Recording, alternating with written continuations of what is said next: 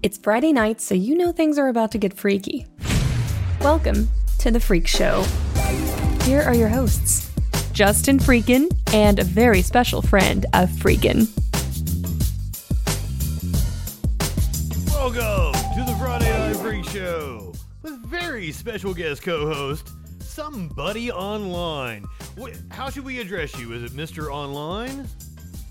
Is it Sir Uh, Buddy? most of my friends call me buddy. Uh, I get a lot of somebody, but you know, it's uh, part of that whole thing. I think that maybe is why I chose the name in the first place, because it's a lot harder to get accused of uh, saying things when uh, you're just somebody online. I love it. Uh, so some people may be uh, familiar with you on the Twitch, but uh, for those of uh, for those of our followers who are not familiar with you, would you like to uh, to tell them what you do and who you might be? Oh, Dad dadgum, who am I? That's a really complicated question. Frankly, I am uh, somebody online. I uh, host a number of panels. I'm, uh, you know, a partner in the political shit show. I also run a, a show called the uh, Political Annex. Um, but you know, I, I, I go pretty much everywhere. I talk to pretty much everything about, or everybody about pretty much everything. My, my primary focus is uh, a study on passion, what drives people uh, to create the things that they want to create, to do the things that they want to do, uh, to to say the things that they want to say. Um, I, I've been on a hunt for art and passion for years. You see, I'm an anthropologist. I study culture and I, I dig into these things. I hunt for these things. I search for it. I need the meme. I mean, the the the the the, the, community, the society. I need to learn about people and what they do. That's, that's the way it works. I fucking love it. You are the perfect guest host for this show. that's what we're going to be doing. We, we do a lot of people watching on this show.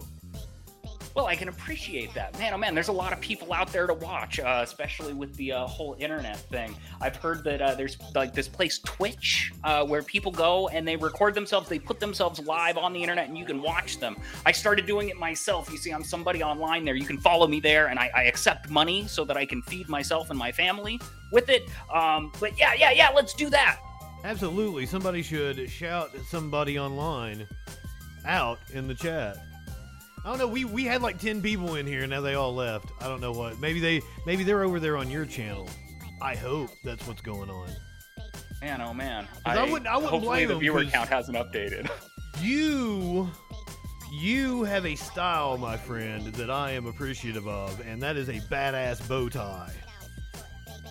I appreciate that. I appreciate that. I figure, you know, you, you should try to look your level best every day when you get out of bed. And uh, you, you got to look at yourself in the mirror and you've got to decide who do you want to be. And one day I looked in the mirror and I decided I didn't like who I was. And, and so I went out and I got a hat and I got some glasses and a mustache and I bought a tweed coat and I got myself a bow tie and I put it all on. And, you know, some people made fun of me for it, but dadgummit, I didn't care. And now I'm somebody online.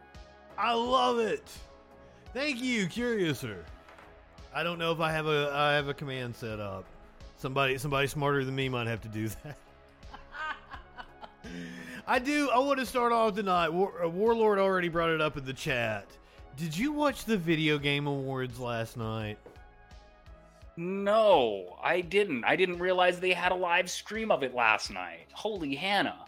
Okay, so you haven't heard what happened at the video game awards last night then.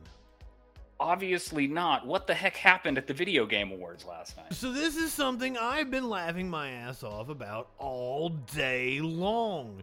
And I don't even I don't even know how to set it up. So uh Elden Ring won game of the year, which I think wasn't a wasn't a big surprise. But as the as the crew was on stage accepting the award, as I understand it, just some random French kid, I believe he's French, wandered onto the stage, and I guess everyone was shocked and just didn't say anything to him. And this is what he said into the microphone. I want to thank everybody and say that I think I want to nominate this award to uh, my Reformed Orthodox Rabbi Bill Clinton. Thank you, everybody. I want to thank everybody and say that I think I want to nominate this award to uh, my Reformed Orthodox Rabbi Bill Clinton. Thank you, everybody. So, as I understand it, that was the last thing on the broadcast for the Video Game Awards. Just some random kid jumped on stage and said that he wanted to nominate Reformed Orthodox Rabbi Bill Clinton.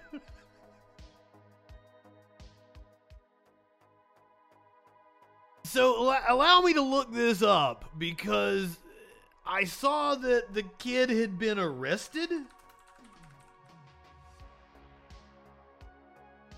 Perhaps we can get a, an idea of exactly what happened. I'll read the story here. This one is from Forbes.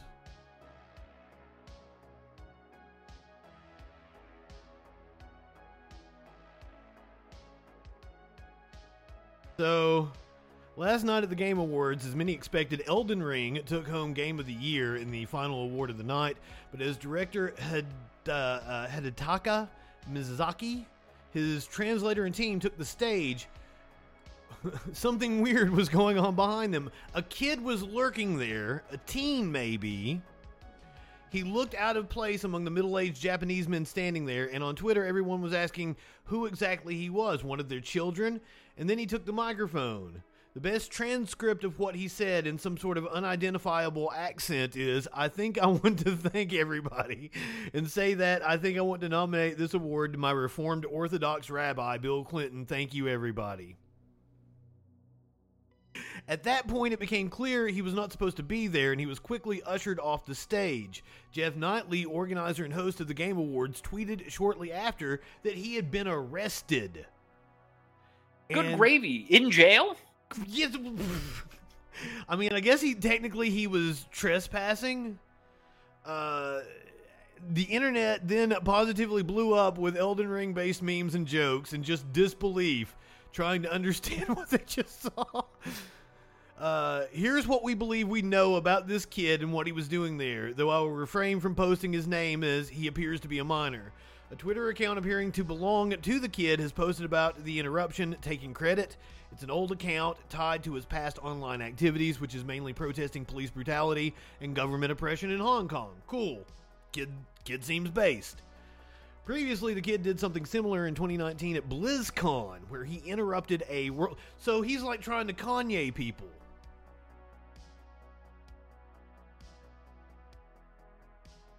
You and your push to talk, my friend. I'm on the other thing again. He's no, he's that guy that goes to all the events and he he shows up with a ladder and a clipboard and he just, you know, acts as if and just walks in. Like he's been practicing this. You can tell. He's like the the red shirt guy from BlizzCon. You know what I mean? no, I didn't know it, this happened at BlizzCon. No, And- no, like this is this is a pattern. I can see what he's doing. This man's a professional. You say he's a man, but it appears that he's underaged. I don't care what what age he is. This this is an artist. This person needs all the support he can get. I He's gonna love go places. He has a like- TikTok, and it's mainly about Hong Kong. This year he's walking into the Game Awards. Next year he's going to the Golden Globes. Before long, he's accepting presidencies that he wasn't even elections for. This is going to be amazing. Before long, he's slapping Will Smith at the Oscars. Who knows? Who knows how far this could go? This this is the new world order being built in front of us, bit, brick by brick. This Are is you- this is how we beat the machine. Are you saying that like the the World Economic Forum sent him? Well, no. What I'm saying is that we should send him to the World Economic Forum. You see, he'll just walk right in there and he'll just all of the policies that we want instituted. He'll just put them on the table at the right moment. No one will even knows, notice that he was there. He's like a modern day like social media ninja or or mainstream media ninja. Is he a Bill Clinton supporter though? Does he actually? Is this a coincidence? And he has a rabbi that he literally seeks advice from named Bill Clinton. Yeah, it's got to be it's got to be a different Bill Clinton. He can't be talking about President Bill because that guy like he he was a Christian, right? I think Protestant is what he said he was. I don't I know. just I don't know. I don't know that I trust any politician as any kind of religion. I, I, I, I'm maybe I'm cynical like that. I think that you know it's all posturing. Well, again, as an anthropologist, I've got a very interesting view on religion, and I don't want to dive too hard into politics, but everybody's got one, Justin. Everybody's got what? A religion, silly Billy. Interesting. So, what's my religion exactly? You'd have to tell me a lot about like some of the assumptions that you have about the way that the world works, and Ask then we away. could like potentially identify like what sort of an ideology you may potentially have. Ooh, okay. I will tell you that one of the things that trips people out is I don't believe in free will. Okay, so um, they call those people uh, the, the, the, the people that don't think in free will. Uh, what you call it? Um, yeah, yeah, yeah, yeah. th- that that that one. There you go. See, look, you already knew the name of your religion. I didn't even have to ask you any questions about it. I wouldn't classify that as a religion. Well, I don't know. You could have debates with other people that like had had had different like value points and viewpoints and different worldviews. Like I, I imagine you get into uh into our sorts of arguments with like the dualists and the the deontologists and the uh, the ontologists and the the you know all them folk. I wish I, I got into arguments with people that were that intelligent. Most of, most of my arguments consist of uh, Hillary Clinton murdered some people. Trump is God King. You're a libturd. So no, Yeah. no, no. I, w- I wish I could have philosophical discussions on stream. You're in the political shit show. You know what it's like. Uh, I I it's I all was- about the questions that you ask and the arguments that you have. Do you do you remember the panel where we first met? Um, potentially. Was it in the political shit show? What was the topic? No, no, I've not been on the political shit show though. I'm on the I'm on the uh, the chopping block over there for some time soon. No, um, I don't remember the name of it. I don't remember which show we were on, but it was like five minutes into it. I was calling people dumb fucks. it didn't take long at all before it's like you're a dumb fuck. Yeah, um, you know, uh, ad hominems definitely can get to that point. That's not an ad Uh, hominem. you, what's that? Ad hominem is where you use a personal attack as supporting evidence. I just call somebody a dumb fuck, that's not an ad hominem. But if you're saying that their arguments are invalid because they're Because a dumb they're fuck, dumb then it kind of is because But that's why I- it got brought up in the conversation in the first place, right? But if I prove their argument wrong and then call them a dumb fuck, that's not an ad hominem. You've only proved their argument wrong from your own framework because if you had proved them actually wrong, they would agree with you. You think people will agree when they're proven wrong? No, I think studies have actually been done that show that uh, people will dig in, and the cog disc comes on really hard. I have to believe that when presented with the proper and correct evidence in the right format and scenario, that people are capable of growing, changing, and learning. Oh, this is a meme where like somebody said that, and then uh, a woman posted like three studies that uh, said no, that's actually not the case, and the person was like, "Well, yeah, I still believe it." But I haven't looked at the studies to verify that that is true. But it would seem that no, people dig in, and and cognitive Yeah. dissonance.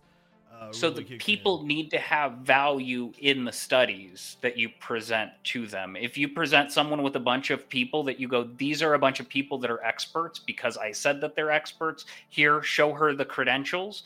And then that person goes, Well, I don't trust any of those people. And then they all say you're wrong also. Like they're not experts. You both need to buy into the fact that the individual is an expert in order to come to like growth for the other person. This this is the Bohm dialogue. This is the thing that we we focused on in that first string of panels we did back in the day. Okay, so Well, I might not have been. what you're saying, uh, I think contradicts the fact that like you can't ration somebody out of a belief that they they came to irrationally, right? So if you've got somebody who is a COVID denier. Uh, you can't, no matter what evidence you show them, you're not going to be able to convince them because they didn't come to that position by evaluating evidence to begin with. So I came to the Twitch space through the street epistemology crowd. Have you ever heard of those kids? I mean, like I know what epistemology is.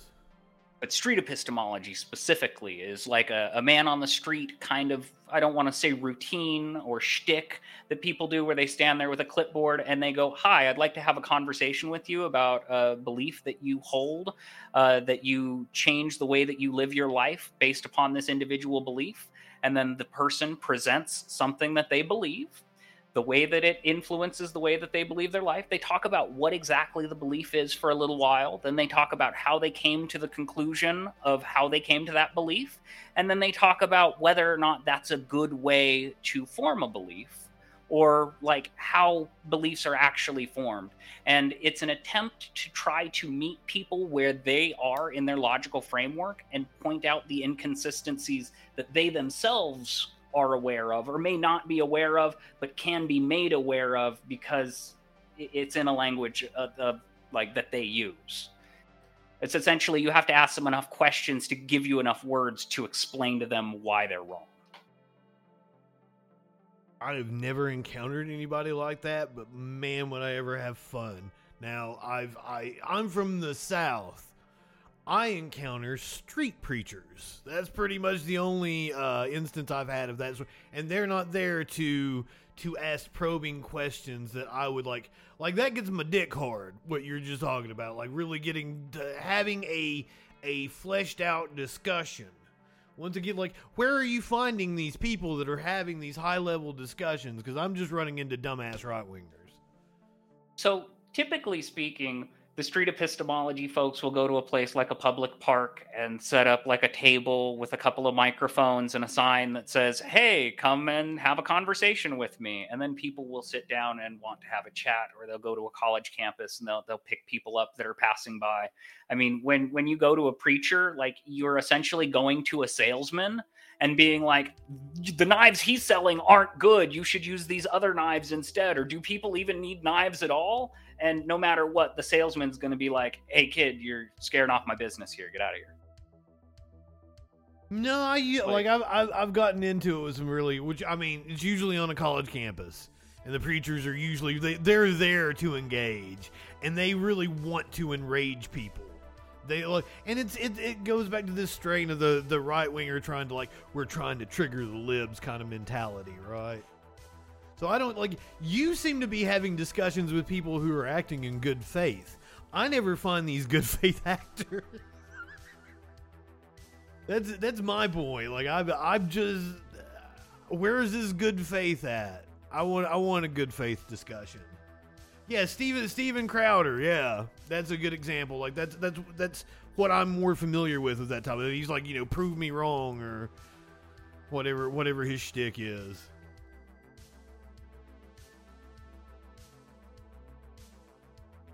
Hit your push to talk.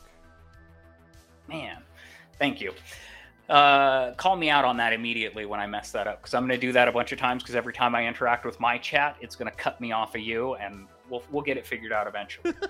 you can, you can talk to your chat on here, like we're we're we're together here.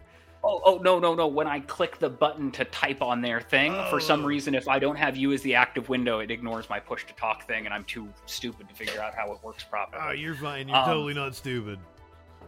Yeah.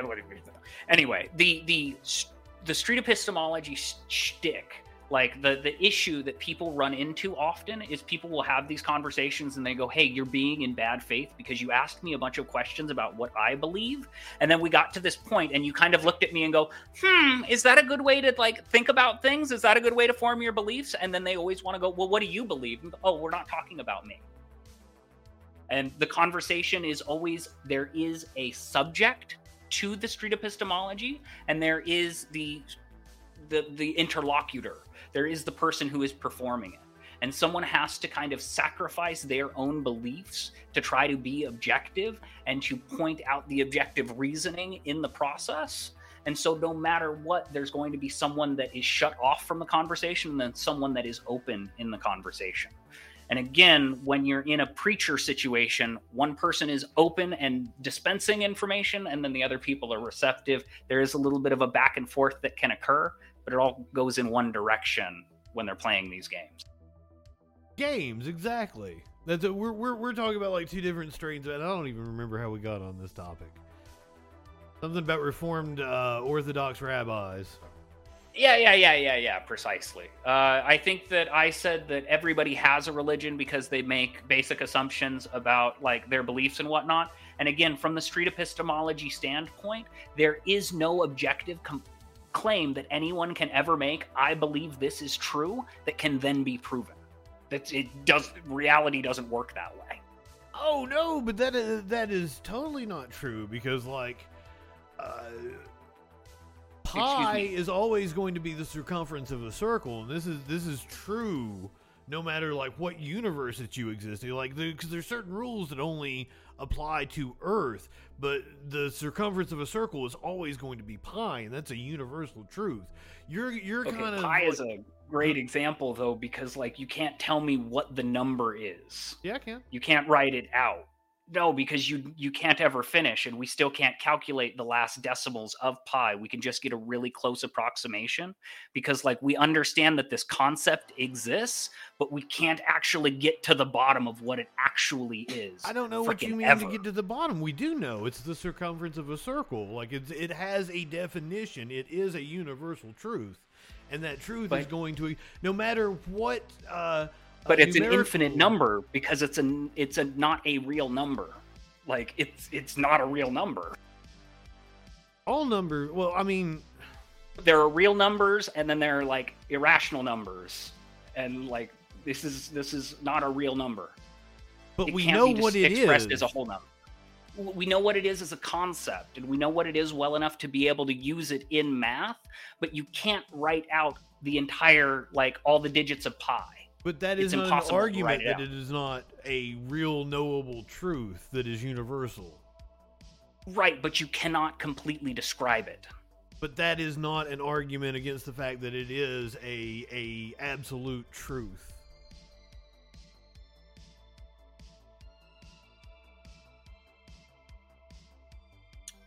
So we have to like decide what pi is, and we have to share a common understanding about what pi is before we can say that it is the the, the circumference of a circle. It, it's a circular argument in the definition of it because pi is defined as being the circumference of a circle divided by its radius, and therefore it became what it is. Yes. And that is a, a truth that is knowable and it is, is universal. Yeah, okay, but it's not. It, it's an ontological truth or a tautological truth. Excuse me, not ontological. It's tautological, but it's not a. Uh, what what what is the exact terminology they use for it? A. Give me a second. But we wouldn't be able to apply it in math consistently if it wasn't true. Always. Okay, I would let's let let's Have Have you seen the bit about whether or not zero is an actual thing that exists or not? Well, I mean, I've heard I've heard this conversation, I've heard this debate, but like zero is an actual thing because I can write it out. The concept is, Right. is true. I can the visualize a concept zero. is a thing. The concept is a thing, but zero itself is not a physical thing. It doesn't Zero, actually. well, of course, it's not a physical thing, but zero is the representation of a a nothing existing. So it exists as an idea because But we it's- all agree that it's this thing, and it makes it easier for society to work if we all agree that it's there and it works, and it makes math work. But it doesn't But we have to matter if agree that somebody says that zero is not a thing; they're just stupid. Well, if they decide not to use it, they're not going to be able to function in a society that uses zero, but they could build a completely functional society that doesn't use zero. It's just they're not going to be interacting with the one that already exists. You can build a society that doesn't use zero, but then you're still going to have the representation of the concept. You're just going to come to the conclusion that something else is going to represent it besides zero. Politically, this is somebody online. and we are having a fascinating conversation. I want to get back to I want to get back to this. Define religion. Define religion. You said Religion- everybody's religious. I need a precise Everybody definition on what a religion is. So, a religion is a series of beliefs and values that influence your moral value and how you like interact with and live your life. Um, there are going to be rituals involved in this practice, whether those rituals are brushing your teeth or taking a multivitamin every morning, or whether those rituals are changing your socks every day, or praising, praying to Jesus, or flipping the light switch three times on the way in and out your door. No, Everybody's going- aren't comparable. Why not? Because brushing your teeth isn't a ritual. It is it is something you're doing for utility. I brush my teeth before I go to bed because sugar sits on your teeth and rots away the enamel. It's I'm not doing it to try to evoke some kind of spirit. Rituals don't have anything to do with trying to invoke a, spirit. a spirit. I need a precising definition on a ritual now.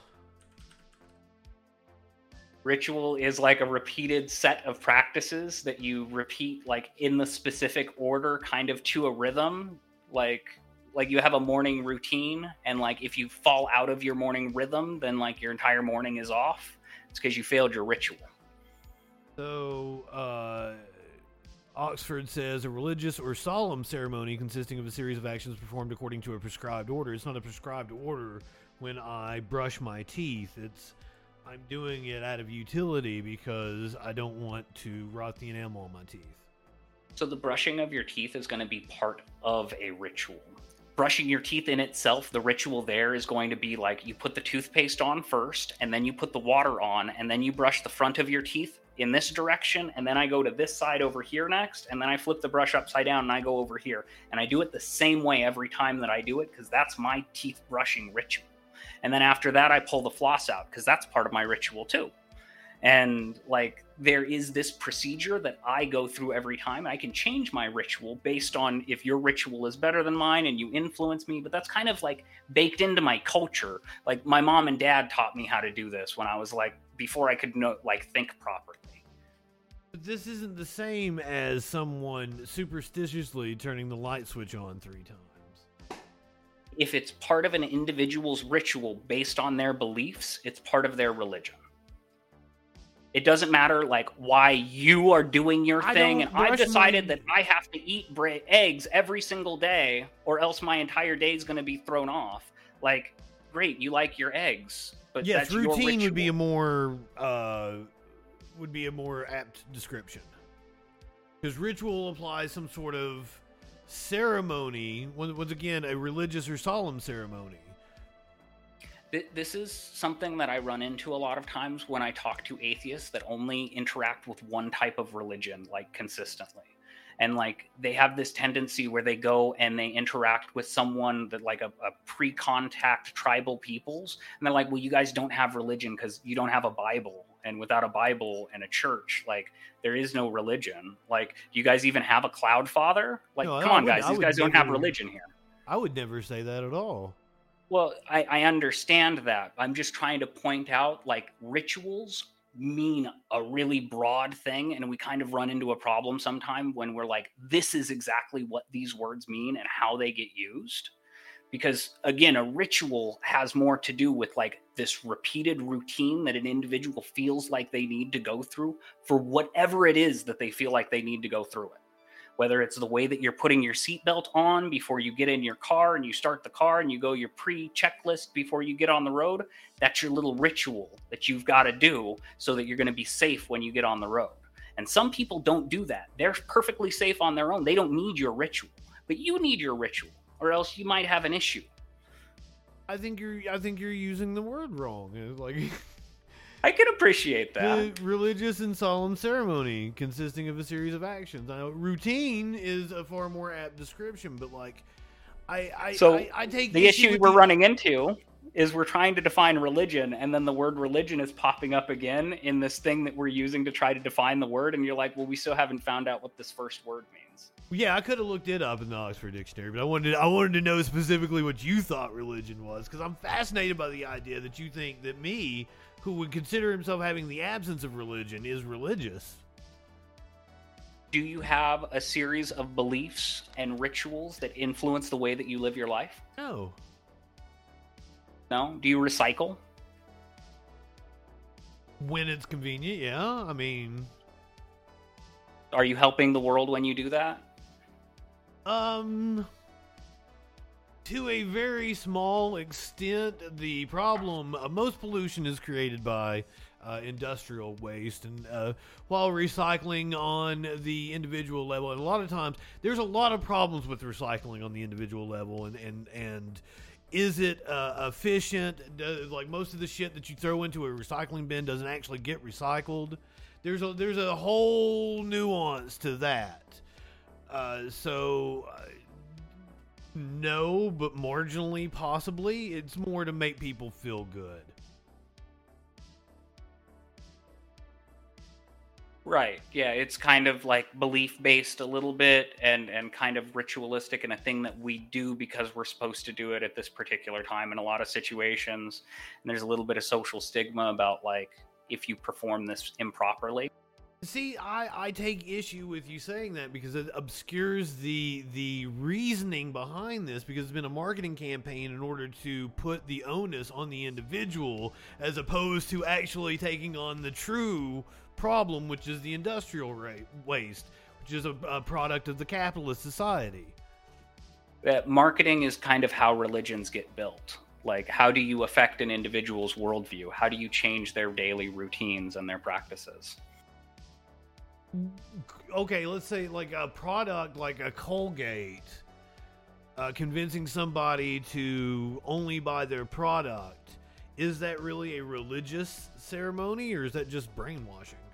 I think marketing is more brainwashing, and religion also brainwashes people. But there is an aspect Yeah. of marketing to religion.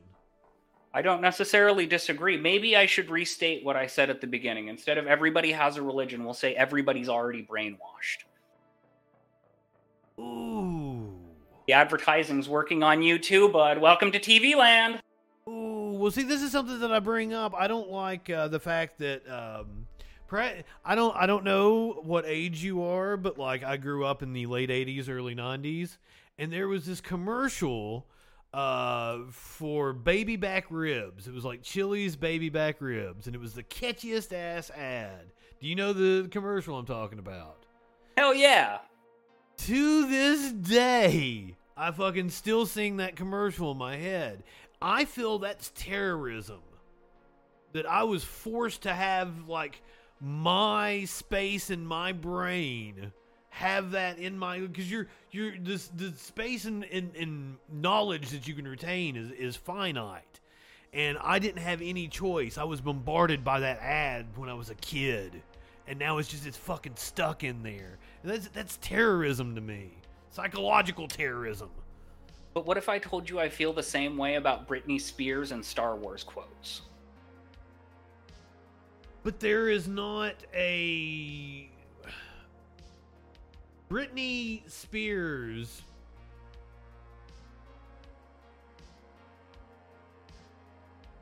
It does she exist in the zeitgeist because some company marketed her? I, I guess to an extent that is true.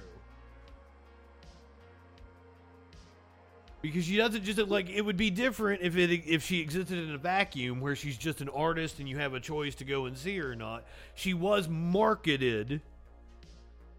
She was pushed on music video television. She was on on ads, but you're also willingly consuming those ads.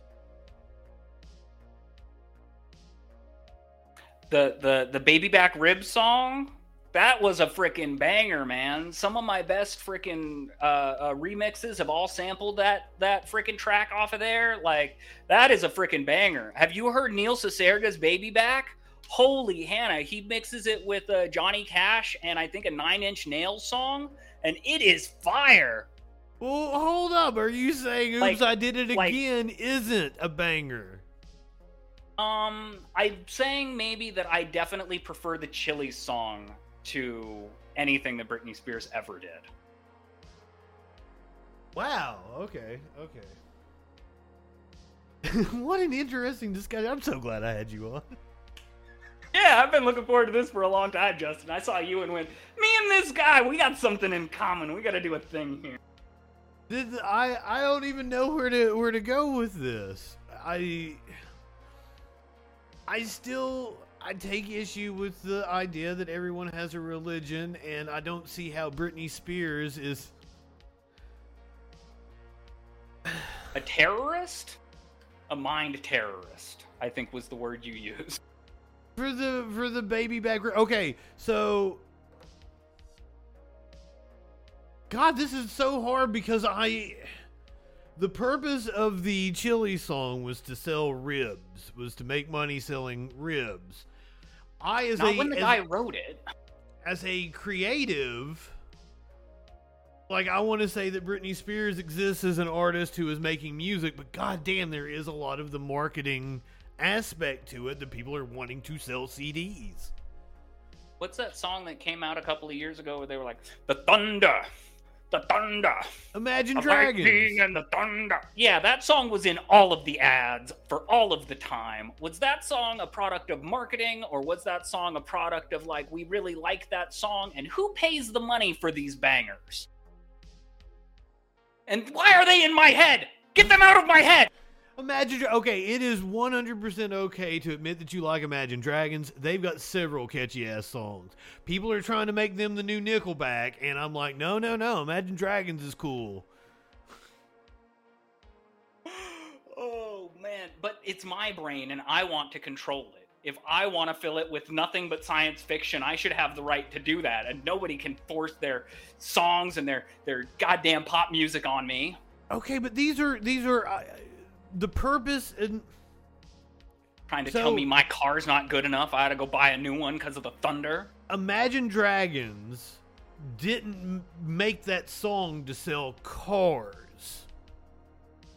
They exist as a creative endeavor. They they probably labored over that song. Their their blood, sweat, and tears is in it, just like us as artists creating our shit here on Twitch. The difference is is they they then went and licensed the song because we live in a capitalist society and this is another way to monetize your creative endeavor. Whereas Chili's, in a very nefarious way, went to an ad agency and said, We want to make an ad that sticks in everybody's head, so they want to come and shop with us. And I feel like that is far more uh, nefarious, and I think I might have already used that word, than what Imagine Dragons was doing when they're trying to create art and share it with the world to make people happy. You're you're you're you're muted again. Yeah, that's because I went and did research. I had to go look into it. Okay, the guy that wrote the Chili's "Baby Back Rib" song is a dude named Guy Bommarito. Right, he wrote it back in 1995. He's a jingle writer. That's like his whole thing. Is he sits and he writes really catchy jingles, and he goes around to different companies and he goes da da da da. buy band aids. What do you guys think? Buy band aids. And like, then they're like, oh yeah, that's a great. idea. And so he went to Chili's and they offered him, you know, a couple of bucks, and he kind of got ripped off in the deal. And maybe Oh, Chili's I'm should sure. more to license it. Maybe if this guy was a little bit more talented, he could have wrote something that was radio worthy. But then again, Britney Spears didn't actually write any of her songs either. I'll bet that this guy Bomba Marino, he probably wrote a couple of them himself. Oh, there, my issue is not with that's the latest thing. Bomberino. I'm sure Bob. Yeah. I, I I appreciate Bomberino. But but is the issue that Chili's licensed the song? Or is it that they licensed the song before he recorded a studio version for like his own album? Well, okay, would he, if just left up to his, he has his needs met in the world, right? Or it's like he existed in classical times and some rich king took him on, like you know a Beethoven or a Mozart, right? And he doesn't have to worry about about his his livelihood. Is he making a song about Chili's baby back ribs, absent the need to to furnish food for his family? I don't know that he would say that his song is even about Chili's baby back ribs. I think that what he wrote is a chord progression and a pattern. And again, it's a jingle. And they were like, hey, can you throw some ribs on that? And he's like, yeah, sure. I don't care. Just, you know, give me that money, get my song out there. Because again, before he wrote this jingle, he was nobody. But after he wrote this jingle, he was America's number one jingle writer. Was like he? this was a big career move. good on him. I mean, He if if he went to the next place after this and goes, "Hey, I just wrote the Chili's jingle. Do you guys want me to write yours?" He's pulling tall dollar after that. But I'm I don't I I have nothing but respect for the jingle writer. That's not the that is it's the capitalistic incentive in the process that I'm upset with. But the jingle writer wouldn't exist without the capitalism to fund him, just like Britney Spears wouldn't have the money to make her album without the capitalism to like do it. Like, why on earth would anyone ever make music if someone isn't going to pay me to play it? But that's not true. Like fucking music has existed outside of capitalism. Not on albums. Like music was this thing We where a bunch of like people would get together then. and like hit a dirt clod and be like, "Hey, let's sing a song together." You're never going to get rid of singing, but you'll kill music without money. No, no, I would I would say it's the exact opposite. The music would flourish that if you took the capitalistic incentive away. If people had their basic needs met, we would see more people pursuing the arts and making music. But they wouldn't be making CDs. They would just make music for themselves. There is no purpose in the trying to like. doesn't matter. I like CDs are irrelevant anymore. People are just putting shit on the internet. You don't think people would put their their stuff on SoundCloud and let you listen to it? Nobody would want to go on a world tour and put together giant rock concerts if they couldn't sell a thousand tickets to it. I no, no. I think there are plenty of people that would just go out and play just for the love of playing.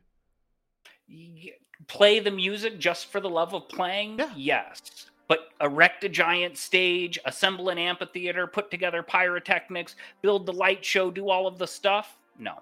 Oh yes, they would, because that's such a that's such a fun event. Like, As a concert head who's been to like two or three hundred now, like it, it, is- it is a a experience, and everybody like as somebody who would be part of a a putting a stage together like that. If had our needs met and absent any kind of incentive, we would want people to experience that kind of a show. I'm sure that we might. And, you know, there's a lot of people that put together like backyard wrestling because So, they have this the uh, love for the thing and we want to do that. But it's never, they're emulating a thing that they saw on TV. You need the big, expensive money making thing so that you can try to emulate it. See, this is this is like the state of nature argument. Like if if humans exist outside of society, because like we find it impossible to theorize a society outside of the constraints that we've had as a society, right? So what what things would look like outside of capitalism is just impossible to imagine because we haven't seen anything outside of this capitalist society. You know, like it, absent the the need to make money, are humans fundamentally good? Would we just be out here lounging around, or would we, you know, still fight and scrape with each other? And I think the answer is both. There are going to be there Yeah, are going to be the- people that are going to be violent, but there's going to be people that are are are going to just be chill and they're wanting to make music for question- people.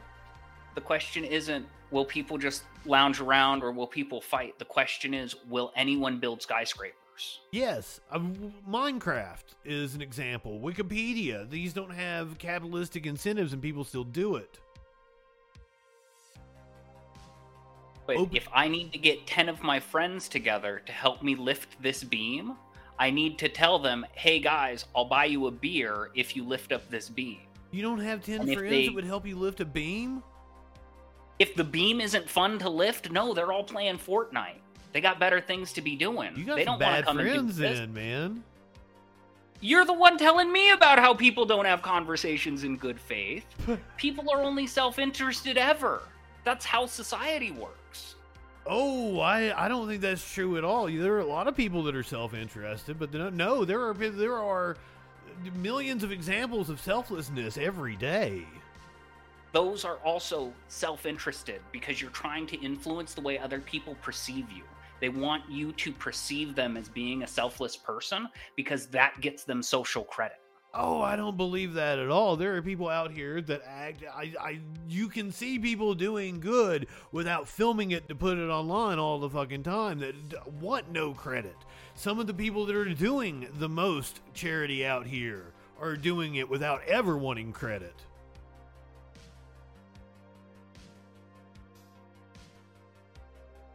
Do they declare it on their taxes? I wouldn't know because I wouldn't ever ask them about that kind of thing. I mean, I'm. I would assume there are plenty of people that don't even make enough to declare. Like this is a weird hypothetical.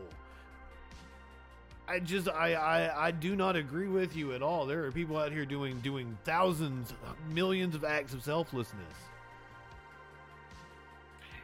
Usually I get that kind of argument from Christians and then I explain to them, "Yeah, you're doing this so that God's going to like you more when you get to heaven." And then they understand, "Oh yeah, you're right. This is entirely self-interested." But yeah, everybody is doing it to make themselves feel better or to make the people around them feel better about them. That that's why people do these things. I don't I don't believe that at all because I've met many a good person. I that- that don't do it- disagree that there are a lot of good people out there. I just don't agree that that's the definition Yeah, of what it makes is. one It hard to say that you prescribe a a motive to everyone, and you can apply it general. Like I would say, there are plenty of of self interested people out there, and you see plenty of examples, but there are plenty of selfless people out there. Like it's a mixed bag. You can't make that a, a, assertion about everyone. I don't know that I couldn't identify any selfless people. I don't think I've ever seen one before. So, so guys in the chat, I, I think somebody is real. Like we're we're doing uh, like thought experiments and shit here. Like I don't know if I'm really nailing him down on on his beliefs and shit. We're this is this is fun to me. This is like being back in philosophy class. And these are the this is like the kind of shit that your philosophy professor like stirs the pot and wants people to argue about. And I like it it really makes my dick hard. I'm into this shit. and as I said, I don't um I don't uh, uh, get a lot of people who can argue with intelligence. Yeah, if you were to donate a kidney to a family member, would you be doing that just for the clout? Or to save your family member's life, maybe, because I love my family member and I don't want to lose them? That's an act of selflessness. No, I want my sister to still be here. I want my brother to still be here. I don't want to lose that person. That's for me. Hmm.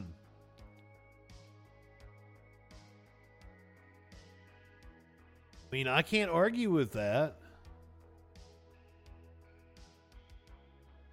I give homeless people money because I want them to be happy, because that makes me happy. And you don't consider that selflessness.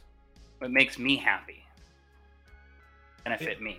It makes you I'm not really helping. I'm not really helping the homeless person. I just think he's happy. I get to hand him money and look, I made that homeless person happy. I gave him a hundred dollars and I solved all of his problems. Whoa, whoa, whoa, whoa! That is that. Exactly. No, exactly. It doesn't no, work like no, that. No, you're you're you're you're taking it too far. Nobody is saying that you solved all of his problems, but like Well, Exactly. But you you don't You have to feel bad about little- that person anymore. you made his day a little less, you know, horrendous. I did all that I could. I don't have to worry about him anymore. I wouldn't say He's no longer my did all that you could, but you did something I to could make do someone's more. Day a do enough. little. I didn't do enough then. I need to go back and I need to give more so that I will feel better about it. Because if I give him enough money, I won't feel bad anymore. Need is a weird way to put that. You don't need to do that. That is that is a misuse of that word. Well, if it's a personal driving motivation and I can't continue with my life without it, it's a need. Why? See this? I just I feel like we're we're we're we're misusing some words here. I, why would it, why would it be this personal motivation? All right. I'm going to teach you the magic word. This is essential for the rest of the Mm, conversation. The word is yay. polysemy. Polysemy. Okay, define it. No, nope, you got to do that. Polysemy. You can go and look it up. That's okay.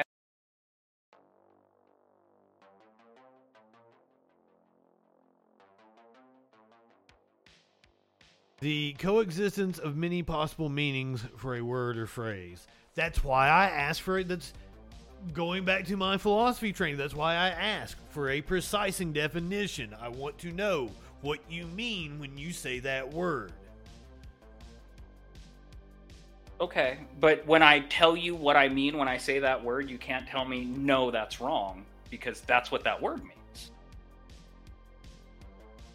But words have meanings prescribed to them.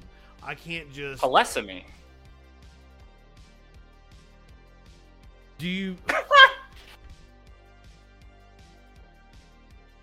that doesn't negate that, like, there are. Having several possible meanings does not negate that there are defined meanings of that word. Okay, we both know what a Christian is, right?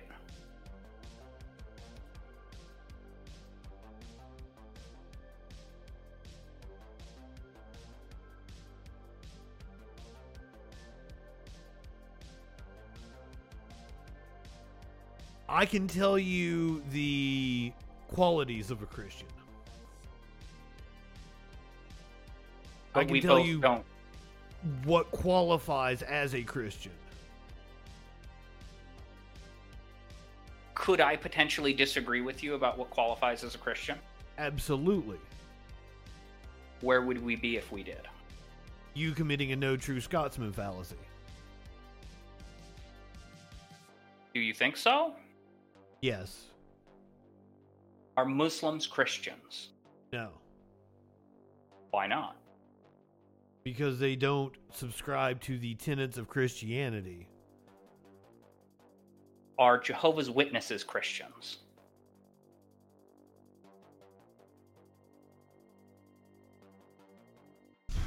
They would say they are. But Mormons wouldn't. Mormons would say a lot of people aren't Christians. But wouldn't they be committing a no true Scotsman fallacy? Well, there are no true Scotsmen. That's the whole point. There's no such thing as a Christian. But there are.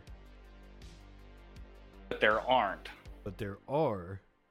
It's not a collective group. There's a lot of individual people that self identify as Christians. And as an outsider, you can point at a group and identify them as Christians, but there are no actual Christians.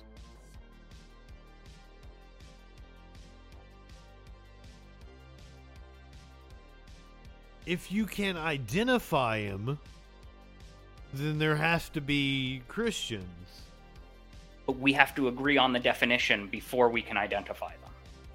We don't have to agree on the definition.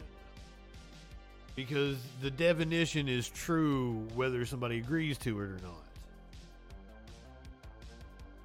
Whose definition of true, though? Because if I get 10 Mormons in this room and we all vote on what a Christian is, they're going to be right.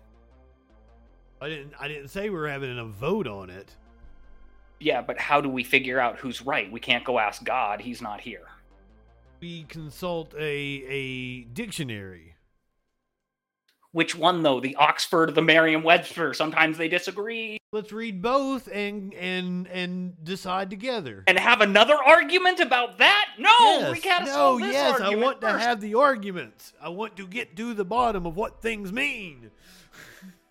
Well, uh, I agree with you, but I guess what I'm trying to get to is that like you and I can both agree that like your background doesn't have any pink in it, that that's actually purple. Okay? Or we can agree that your background has a bunch of pink in it surrounded by blue and there's no purple in it. But we have to agree on what is there and what isn't there. Well, we don't have that to agree, and I can else. tell you what the what the I can go and take a sample in one of my pieces of software, and I can tell you exactly what the color is on the background. I can give you its, its hex code.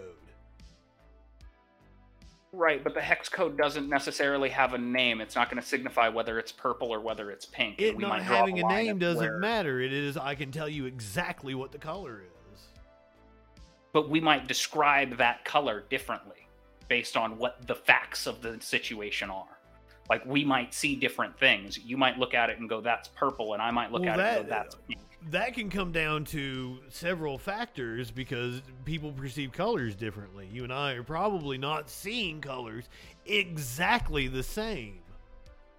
and our monitors might be calibrated differently. Exactly. And I might be wearing sunglasses right now. And there's a million different reasons why we might have different words that we use, but we can't have an effective conversation if we can't both agree on what things are what. But we can agree on it because I can tell you exactly what that color is and give you the hex code. Right. But if I still tell you that's not purple, That color. right, but that color, we both have the color in our hand, but if we're trying to figure out what the name of it is, how do we figure that out? You, I mean, it's not a big deal, and some people might call it a lavender. Some people might call it a fuchsia. Some people might call it, you know, there's there are shades of colors, but that doesn't negate the fact that like this is a specific color that I can give you. Like you can have the exact same color on on your monitor because I can give you exactly what the color is. Right. So if you hand me the hexadecimal code though, and I go, I don't know what to do with this. This isn't a color either. Like but that, we're still at the same spot. We both have to agree that hex this color. code is a way to transfer colors back and forth between people. Like we both have to share the same medium because if we don't share the same medium, we're speaking different languages to each other, and we're going to have misunderstandings because the words that we're saying mean different things. But they don't mean different things. But You- they do because when I talk about a bumper shoot, I know exactly what a bumper shoot is, and whether you know what a bumper shoot is or not depends on whether or not that's in your vocabulary. I do not know what a bumper shoot is. Well, there you go. What's a bumper shoot? Depends on who you ask. No, there has to be an objective thing that a bumper shoot is. It was a brand of umbrellas, and it was also a brand of car bumpers. And they also were these rubber things that you used to put around baby baby bump baby baby buggies. Rubber baby Stroller. buggy bumpers? Yeah, they were those. So they've got a bunch of they got like it's a bunch but we got to agree on what the heck we're talking about. Like technically those those things that I put on my skin when I get cut, a band-aid, that's not what those are called, man. But we both know what we're talking about. I don't need to tell you that I need an adhesive medical strip. But that's different. You're not looking at a band aid and calling it an elephant. Well, if we call them elephants where I come from, why isn't it an elephant? But then that's an Hey, honey, objective could you bring thing that you have agreed upon. If you come Uh, from somewhere yes, else where you point. call it an elephant, then that is something that you agreed upon and it is still an objective truth. So if some guy from England comes to the United States and asks me to borrow my torch, and then I go give him a stick coated in like cloth and kerosene, and he looks at me confused, who's the moron, me or him? Neither. Why would somebody have to be a moron in that situation? Well, okay, who's wrong then? Neither. Why would somebody have to be wrong in that situation? Well, he asked for a torch, and then I gave him a torch. But he's like upset because I didn't give him what he asked for, and I'm confused because I handed him exactly what he asked for. And and neither of those things is because Because we don't have a shared definition of what a torch is. but that doesn't negate the fact that both of you have a definition of what a torch is. And that it is a a shared definition that can be It's agreed not upon. shared though, because the two different people have All different you have to things that this is word it up and see that that oh it means this over here, and this was just a a, a miscommunication. So each city that you go to has a different dialect and a different way that they speak. A different like set of grammar and these things change depending on each place that you go to. And we can go to Google and be like, "Well, no, that's not how you pronounce things." Or we can go, "Well, no, that's how we say things around here." And it varies from place to place. There's not really a t- correct way to talk. That's why I get upset at grammar Nazis. Like there is no right and wrong way to talk. It's about conveying meaning to another person. I don't get upset at grammar unless somebody is trying to portray themselves as intelligent. Then, then the grammar is on. I'm gonna point out that you don't know how to spell your. But what if English is their second language? They could be a quantum physicist and not an English major. I mean, fair enough, but like, That's not who I'm arguing with. Well, I'm definitely not a quantum physicist or an English major. Totally not. I am I am not either. I did not participate in the STEM. Oh man. Now, subjective reality is one of my favorite like talking points and I run into problems with these people I call absolute truthers that think there is like a real way that reality works because like I looked it up in a book and sometimes they point to the Bible or sometimes they point to some other book, but you know, everything's kind of a little bit loosey-goosey and fluid so that reality can work. But there is a way reality works. Well, there's a way that we understand that reality works kind of right now, but we'll understand better in the le- in the future. We understand a lot better than we used to, I'll tell you that much. But like we know what gravity is. We know what uh, you know naturally We've occurring traits a thing are that we've decided to start calling gravity because it seems to behave in this particular fashion. We don't know what gravity is yet, or else we could control it. No, I think you're you're we don't know what gravity is yet or else we can control it is putting a qualification on something that doesn't have to be there. We can know what gravity is without having to without controlling it. No, we don't completely understand it though. If we completely understood it, we would have at least some level of control over it. We we do. We do. How do you think we send rockets into into space? we have some control. Exactly. So you're you're don't- conceding the we point. Understand it completely though. If if we didn't know how gravity works, we wouldn't be able to do the the like slingshot around the moon and use its gravity to be able to to help control the uh the rocket. So we don't understand what happens inside of a black hole because we don't understand how gravity works at that level yet. At that We don't level, know- so you have to put that qualification We don't know on it. everything about gravity yet, though. We we don't, don't have really to know, know everything about gravity in order to understand how gravity works. You're putting qualifications until on we something. until we know everything about it, we can't say that we know all about it. But we didn't say we knew all about it. We just we knew how gravity works. We know how gravity works. Kind of. We sort of know how gravity works for the most part. For the most part, that's different than see. Eh, good enough for now. Uh, okay, like all naturally occurring traits are distributed on a normal curve. This is something that we know to be a fact. This is objective. Say it again. I'm sorry. All naturally occurring traits are distributed on a nor- on a normal curve. So when you have uh, something like height, you have uh, you know I forget the sixty nine point nine percent of the data falls within one standard deviation of the mean. This is a fact. It's a reality. It's the same with the like the the So Fibonacci it the Fibonacci sequence Is it in, in impossible for an individual to fall outside of that curve? No, because that's exactly what. Once you get to two standard deviations past the mean, those are outliers and those absolutely occur. Those are, are baked into the data. But just because they fall outside of the, the data doesn't negate the fact that you can measure. It's the empirical rule. So if you look at all of the data, it's going to tend to trend in this direction.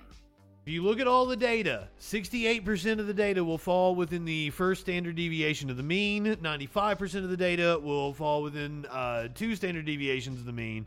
And then 99.7% of your data will fall within three standard deviations. Or, I mean, will be an out. I fucked it up. I don't understand statistics, but that's the empirical rule. But statistics don't prove reality. Statistics are But a this is a fact of to try to make assumptions about the way reality works, but it's hmm. not the way that we make rules about the way reality This works. isn't this isn't an assumption. That's why it's called the empirical rule. It is empirically true.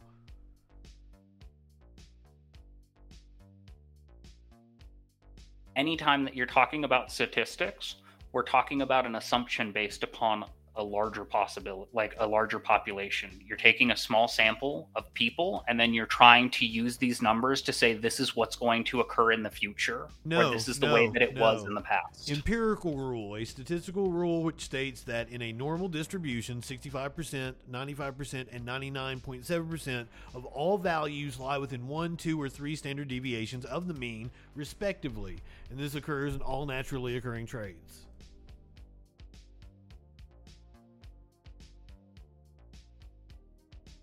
That's why it's called the empirical rule.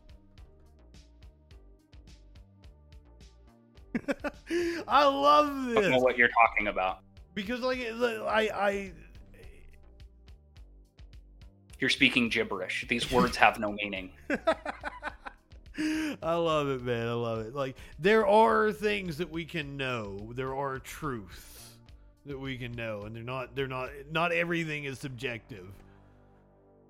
Uh, like the sun is a ball of incandescent gas. It's a giant nuclear furnace where hydrogen is turned into helium at a temperature of millions of degrees.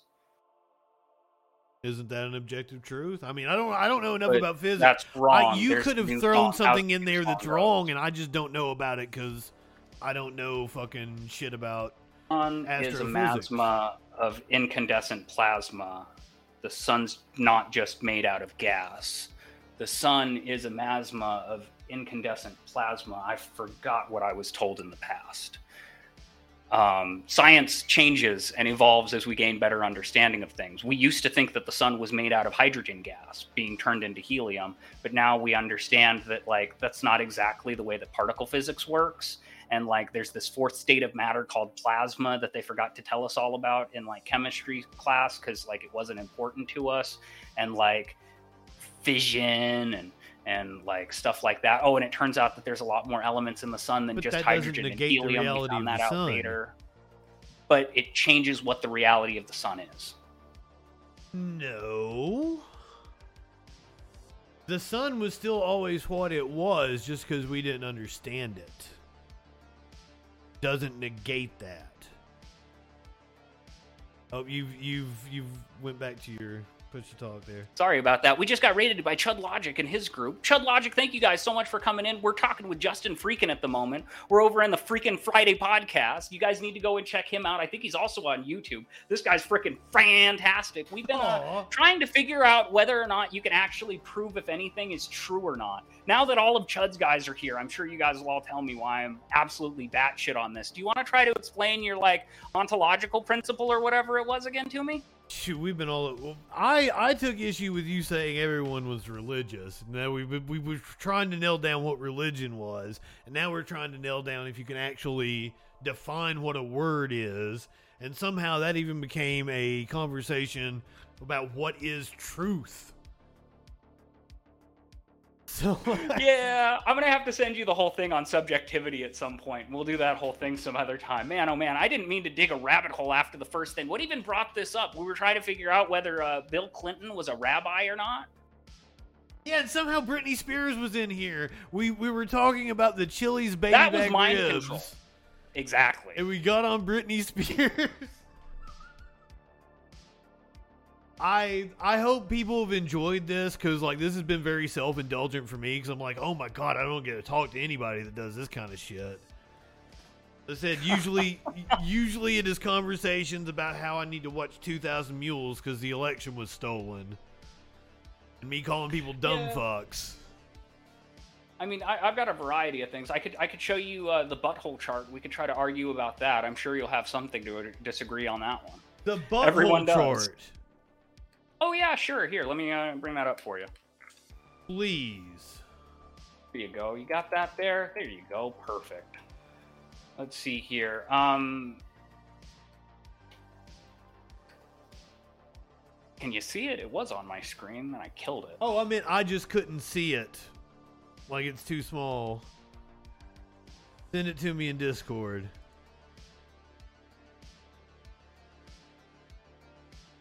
Let me get rid of that. Let me go find it real quick. Let me try to find Discord while we're I would assume my butthole is not too small, but do- like I don't think we want to get into that my sexual anarchy tonight. See here, good old butthole chart. Give it, give it on over to Justin. There, there you are, bud. Now you can bring that up. You can show everybody what uh, the butthole chart looks like. Will indeed show everyone the butthole chart. There you go. Oh shit. So this kind of ties into what we're talking about as far as language um, goes. Though once you, you get it up, I'll be able to explain a little bit better. Ah, okay, there we go. There, there's my beautiful butthole chart. Now, if you look on the very far outside of it, uh, behind my head, there's a couple of words covered up, but that's okay. The very outside section, you know, way outside of the borders, those are the strangers. Those are the people that like I don't know. Those are the people that I don't interact with. Like they do some crazy shit out there, and like I'm not really a part of that. I might share no language with them. I might not share any understanding with them or, or be able to really interact with them at all. When they get into that next layer, these are my acquaintances. This is where I start to get to know someone a little bit. I start to understand the words that they use. I start to understand where they're coming from. And I, I you know, I get to know them. I start building like collective memories about that individual person. They start building memories about me, and we can build on top of past relation or past conversations and past meanings that we've established in other conversations. When we get to the next level, we're talking about friends. This is like that deeper level of understanding. You know, when I, when someone gets to like my friend level, you know, this is where I'll give them gifts because I like actually care about them and like their happiness influences my happiness and like we're interconnected between the two people and whatnot to some extent. Uh, the next layer past that, these are companions. These are people that I understand so completely that I, I'd be willing to like live with this person, to like make some sort of a long term plan with, or to do things with them down the road and, and be able to expect things out of them in the future. And then when you get to that next layer, the partners in the very center, these are the people that I understand completely. Like I read their mind. They know what I'm thinking before I say anything. I know what they're thinking before I, they say anything. These are people I might start a family with. These are people I might start a business with. Like this is these are real big, like close people. This is this is different. And then you see right there in the middle that that big circle, that's me. And really all of this chart is how close I intend to let people get to my butthole. Like you got to get pretty close to me and get through a couple layers before I'm even let you see it. I mean, cool. Uh, as someone who has a stranger fetish, uh, many a stranger has seen my butthole. you know, everybody's got different ways that they set their boundaries and their barriers up. And again, different expectations for people to understand where people are coming from and how they interact. And, you know, in modern society, we've had a breakdown of some of those internal boundaries, and we're kind of just again, like you're saying, showing everybody our butthole from the beginning and being like, why don't you accept me and understand what I'm saying? Is it a bad thing to show people your butthole from the beginning? Well, some people might really like that and they know exactly what you mean, like inherently, but they're probably going to be from your own family because they're like close to the source. They have the same understanding, they've got the same culture as you. You are all from the butthole tribe. You don't think strangers on the internet show each other their buttholes? Um, ones that travel in the same social groups probably do. Like the ones that show buttholes to each other probably all like each other. I can see someone's butthole without knowing enough about them to know if I like them or not. Yeah. I just like you you just showed me like a Maslow's hierarchy of uh of of relationships. Well, essentially, yeah, but like it's it's all about trust and understanding, really. How close am I to your butthole? Well, you know, we we have a pretty good understanding. I know who you are, so we're at least acquainted with one another. Um, are you getting me a Christmas present this year? Depends on what you what you mean by Christmas present. Like you know, well, it, I'm I there may be some gesture at some point in time to you before now on Christmas that some might consider uh, uh, a Yule tiding. There you go. I mean, you know, that that's what it really comes down to is like if I'm your friend, then you might expect me to give you a gift and I might expect you to give me a gift. If like you're not my friend then I wouldn't expect such things, and then vice versa. There's kind of like the way that I feel about it versus the way that you feel about it. I'm If that makes sense. I wouldn't want my friends to give me a gift like like all my friends have, you know, children and everything. Go spend your money on your on your children. Like I'm not expecting gifts from them. So like right, but you might give them a gift, right? well gift doesn't necessarily have to be something material that I went and bought in a store either. Well, yeah, we have to figure out what exactly we mean by gift now, don't we? But you're not going to be giving any gifts to any strangers, are you? Possibly, I give if if a stranger considers my butthole a gift, then they might very well get a gift. But if you do that, then they're immediately going to become your friend because you gave them a gift. And they might even give you a gift in return. You say immediately become my friend, but I have slept with like maybe a hundred people that I never saw again. They were your friends for a little while. You gave them a gift and off you went. You gave they them a little a piece of you to go that I along was with. fucking specifically because they were a stranger, and I have a stranger fetish. I mean, again, we all have our own thing, but you give them a part of you and they give you a part of them. That's like the whole exchange. How does any of this have to do with Chili's and Britney Spears? Baby back ribs. you you Um, also mentioned Star Wars baby. quotes. Star Wars quotes? What? Yeah, you threw Star Wars quotes out there. Um, what was I saying about Star Wars? Do you not like Star Wars? Um, my girlfriend really likes Star Wars. Star Wars is great. I mean, Star Wars is fine. You you Oh no, I was talking bad on Britney Spears and Star Wars and the fact that all of these things are kind of like marketed and like they're taking up brain real estate. You were upset that Chili's baby back ribs like held some brain real estate and that it was forced in there by a brand company and I was all like, well, like I voluntarily give up my real estate to all sorts of dumb things all the time and like you kind of got to like things to hang on to them. Even if you think you hate them, you might like them. That's why you keep them. Oh, is that My what you're saying? You, it, it wasn't just the the repetition of the ad while I was a child. I, I, I secretly held on to it because I liked it. Is what you're you're trying to imply? Potentially, yes. Potentially. A lot of things that have potential, sir. Yeah, indeed.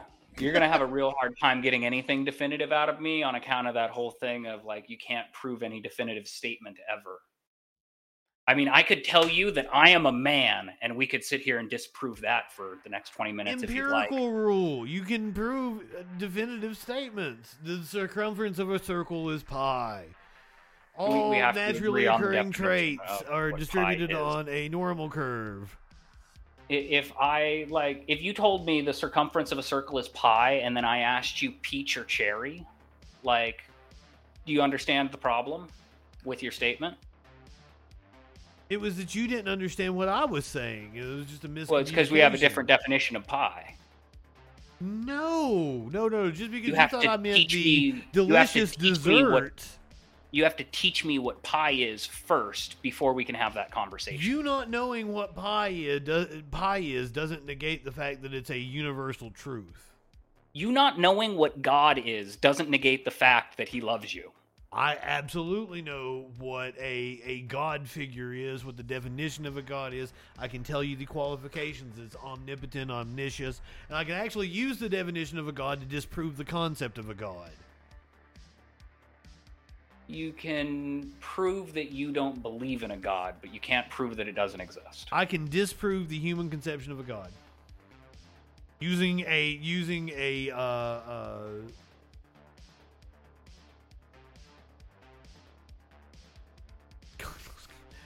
so by definition a god is i haven't done this in so long is omnipotent omniscient omnipresent correct that is the definition of a god those are the qualities of a god That doesn't describe Athena or Apollo or Odin or Amaterasu or Quetzalcoatl or any of my favorite gods. You can't do that. They're my favorite gods. You're talking about Christian God again and thinking that that's the only kind of God there is. Shame on you. Wrong definition. define a god then Ooh, define a god. Ooh, uh, God is a synonym for deity. Define a deity. A deity is a mythological figure that is important to a cultural origin story. Usually, uh, no, not even going to go any further than that. That's it. I love that in the definition it already disproves a god. Mythological. So, if the people of Rome worship Caesar, or Romulus and Remus as their original founders who suckled off of the teat of a wolf, Romulus and Remus are the gods of Rome. What does Caesar have to do with anything? Mm, they worshipped Caesar after he did that thing where he became the emperor and destroyed the republic as the god of Rome. He created a new origin story around himself. And then they carried on that tradition for hundreds of years. I mean, even like the Tsar of Russia declares like connection back to Caesar of Rome because Caesar is like the deity of the Orthodox Russian church, kind of, or the Russian government.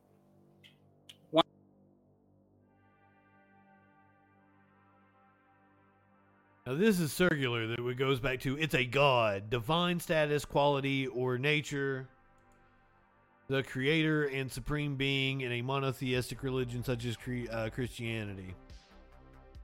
Yeah, it's because all of language is a house of cards built on top of assumptions and generally kind of going, you know what I'm talking about, right? I need that thing over there. And then we like fight with each other about what thing we're talking about until we come up with a new word for the thing. Once you keep you keep ascribing these these these why is language a house of cards? Uh, because there's no foundation down at the bottom of it. It's all regional and kind of a shared implied system. No, no, because it is regional. There is a foundation. There would have to be a foundation in order for all the different regions to exist and have different dialects. So, like, Latin used to be a language, but it's not anymore because people don't speak it anymore. But, like, you still see the skeleton and all of these other languages that exist now. They used to all be Literally the same language, then they then they became different languages later on because different people had different agreements about how things were pronounced and spelled, and then it diverges so far over thousands of years. But again, the foundation shatters, and that's why modern language exists. But it didn't And then it keeps it's still shattering. the foundation. And why aren't we all still speaking Latin? But that's we have built on the foundation, and and we do. We speak Latin in a lot of ways. There are are several words that are taken from Latin. Yeah, but they're broken now. They've been bastardized, for lack you're of a better literally word, describing. and You said there was no foundation, but you you keep describing the foundation of our language, and that we've just built upon it and expanded it, which is literally what a foundation is. Do Scottish people speak English? Why why is that? Why is that a a question? Because they spell things totally differently. When they talk, it sounds differently. They use different words to mean the same thing. My next question after that is going to be Do they speak English in America? Because that's a totally different language than what they speak in on Britain as a whole. But you're describing a common foundation on all those languages. What's the common foundation? The roots of the language, like I don't even I don't know enough about we don't linguistic, speak- uh, linguistics to But know we don't where. speak the roots anymore. We diverged and we're speaking different things now. Of course we are. because the languages are breaking apart because each individual has their own language and it's really a question of how many people can understand the language that I use. We're not breaking apart. We're adding to and constructing on top of. Like I, I, I have a real problem with the way you have used language. It's like going back to the gravity thing. Like we understand gravity. That's why we're able to do this, this, and this. Just because we don't understand every minute aspect doesn't mean that we don't understand gravity. You keep ascribing these these things. Well, if if we understood gravity, we would be able to control it, and like we kind of do. Right, but to imply that we have a complete understanding No of implied gravity. that. Okay, so what what's the original statement about gravity that you made? We understand gravity. No, we don't. We understand part of gravity. I didn't say that we understood it completely. You're you're saying that I implied like we know every little aspect. When We when you say I understand English and then I put some dude from Scotland in front of you who speaks perfect English and you go I have no idea what that guy just said, do I get to go you don't speak English because that guy speaks English? No, because that doesn't that doesn't mean that you don't speak English. It's a it's a Okay, false do- do assumption. you not that is built understand. English?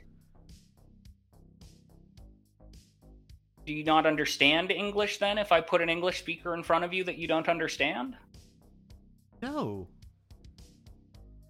So is that person not speaking English then? no, yes, no. Hold on, what? This per- the person is speaking English, Right, but you don't understand a word that came out of their mouth, but that doesn't mean that I don't understand English. but they speak English I don't understand their dialect of English. Because you guys speak I don't. English. Under, I don't understand why British people eat fucking beans for breakfast. That's a motivational issue. It's really high in protein. Um, my my point is that you guys both speak English. You guys don't understand each other because English means something different to each one of you. Okay, so so Michael, like the chat has been kind of like adversarial. Like it's not that like you know self-owned or anything. Like we're doing thought experiments. I'm sure I've fucked up and contradicted myself, and this is what's fun about it. Because we're getting to certain points, like, oh, I can't say that. The whole thing about a god uh, a, a second ago, like, ooh, he got me by by mentioning the the Roman gods. That doesn't fit my definition that I put. I fucking love this shit. Love this shit. This is this is uh like the kind of banter I, I, I live for. So so don't don't look at it as like anybody trying to own anybody else or that like I'm trying to one up somebody, some somebody. I love you, buddy. We're we're we're here to have these kinds of uh, discussions, and uh, I like throwing a wrench into and, and and having to think about things from a different angle. Yeah. Oh, and if anybody thinks that I'm upset or charged up or angry at Justin or or even this is a game that we have to play, my friends. This is fun. Yes, this, This is is fun called I've had in a while. epistemology. Love it. So not the conversations I usually have on Twitch. but we do we have some mind-numbing stuff. We have some fun stories we can talk about. I still I don't even know how we got over here on all of this. Yeah, I didn't mean to melt your brain for the first half or anything. Like, what what the heck? Um, yeah, I don't know. There, there's a variety of different things, and again, everybody kind of has their own understanding. One of the first conversations that I had with Chud Logic when I got into this space is like, um, he he asked me, uh, you know, if someone shits on a on a canvas and then tries to sell it to me, is that art? Um, and you know that's that's a pretty subjective uh, you know stance. Different people are going to feel differently about these things. And at the end of the day we're going to have to like assign a value to these things to figure out like how what people like what worth people put into the to these different things. Um It can indeed be art. yeah it's the the subjectivity of the meaning of really anything No, because there's there's objective reality. I keep I keep bringing up examples.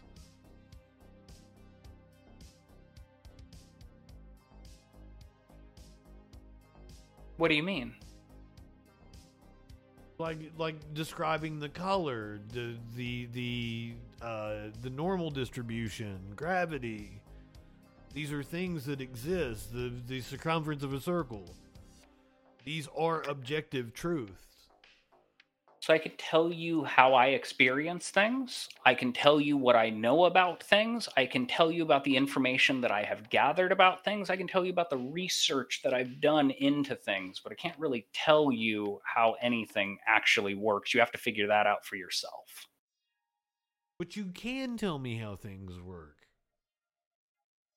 But you're not going to get it Why would I not get it? Because you've got to figure it out yourself. You can figure it out by listening to me talk to you, Yeah. but you've got to do it. I can't do it for you.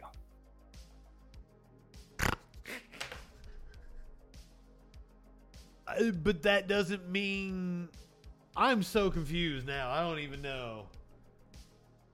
I don't know what that point what that point why that matters. Because it has to do with the subjectivity of understanding. But we're not talking about understanding. We're talking about We're talking about Truth. definitions, definitions, and what things mean. yes. Right. And each individual person is going to have their own meanings and values that they put into the words that they use. So if I tell you that that guy's a real man, we're going to have really different like opinions of what the heck any of those words mean.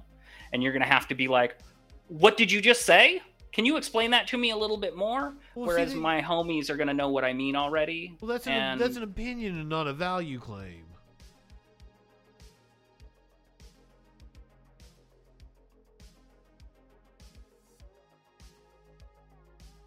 You're you're making a a subjective statement and not something that is an objective fact.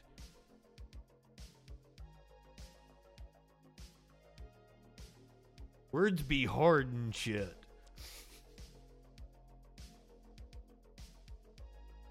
So I understand what you're saying about the qualitative nature of it, but again, we can use any word in the situation and people can have disagreements about the state of the situation, how the situation came to be, or what the situation means. And thereby, they're going to define and say what the situation is using different language based on their, their perspectives. But that does not change the fact that words have a meaning. So, is a cakewalk racist? What the fuck is a cakewalk?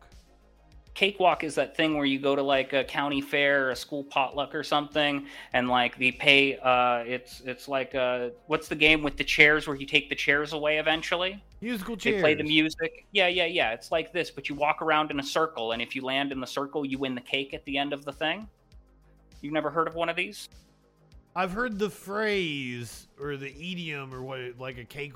It's a cakewalk or whatever. I never knew what it meant.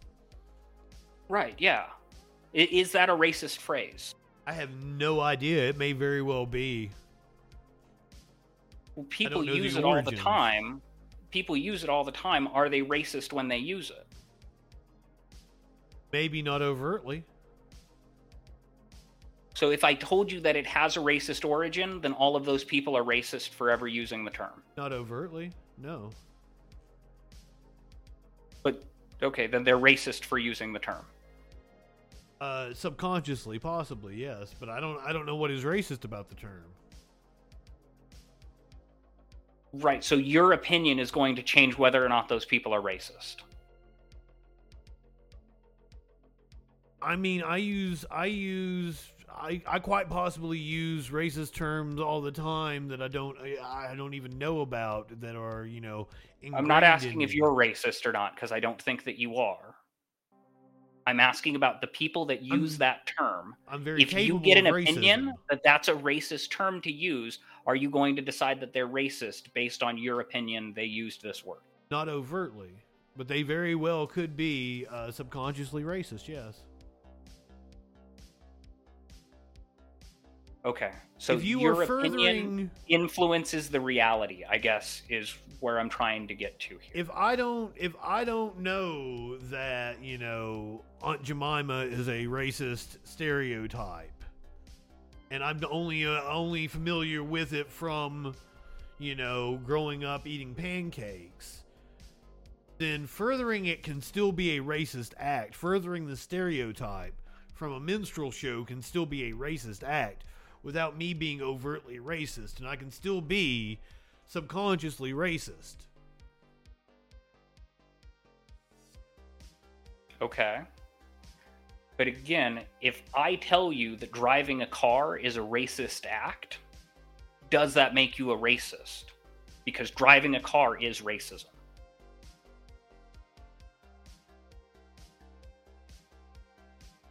Where do I want to go with this one? Um, how is driving a car racist?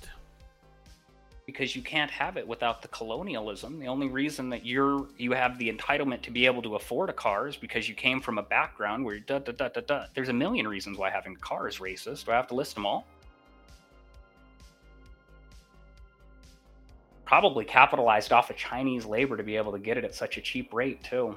The history of cars, which may have racist uh, fucking like redlining with the with the interstates and everything built into it does not mean that the act of owning a car is racist. I don't want to ask whether you think owning a car is racist or not. I want to know whether or not changing your opinion about that is going to make everybody racist for having a car.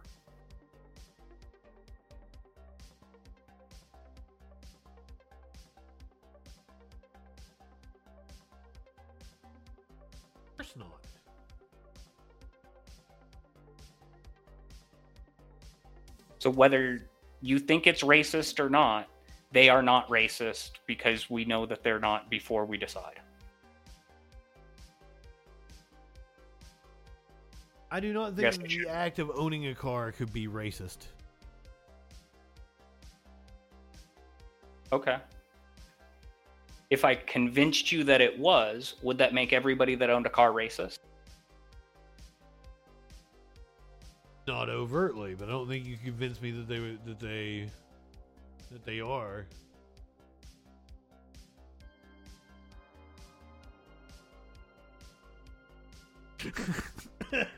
I, I would argue that your opinion doesn't matter in the calculus at all. Or that your opinion matters entirely because your opinion is the only one that matters. What oh, I my opinion say- is not the only one that matters. That's for certain. Well, it's the only one that matters from your perspective. And so if you think No. that people are racist and you don't want to associate with them, you don't have to. What a weird world to live in where like I'm assuming that my opinion is the only one that matters to me. Like I'm someone that doesn't give a shit what anybody thinks about him legitimately, but still that does I still give a shit what people think about. Or otherwise, you know, I wouldn't fix my hair. I wouldn't be on Twitch fucking giving my opinion. I'm not high enough for this shit. Give me the next news story, Justin. We don't I- have to chase this hole down. We can pick it up in a minute. Okay, okay, yeah, let's let's do. Some... but I've really I've really enjoyed this, but I just I don't know. I already sent you the next. Here, pull up the next chart I sent you. I sent you another one in Discord. This will be the last one, then we'll call it a day, okay? I don't I don't understand where you your win. charts where your charts are heading. This is this one is even better. This is the This is real better than the real butthole me chart. Oh man, a million times. This is the real me chart. Okay? Okay. So look look at that. The colors are even matched up and everything. There you are over there in the blue circle, the, the little little light blue circle there in the middle. That's your actual self. That's who you actually are, right?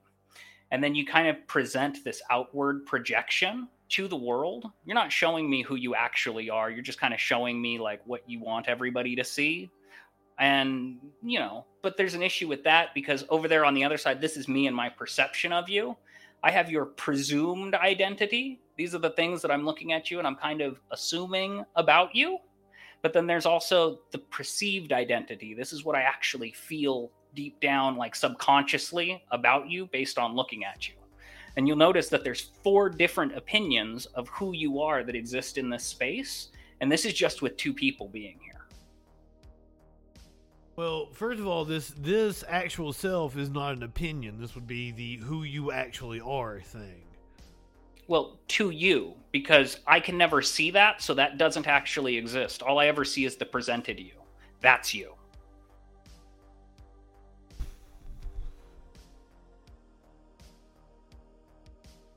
Okay, do you know who um Jimmy Savile is?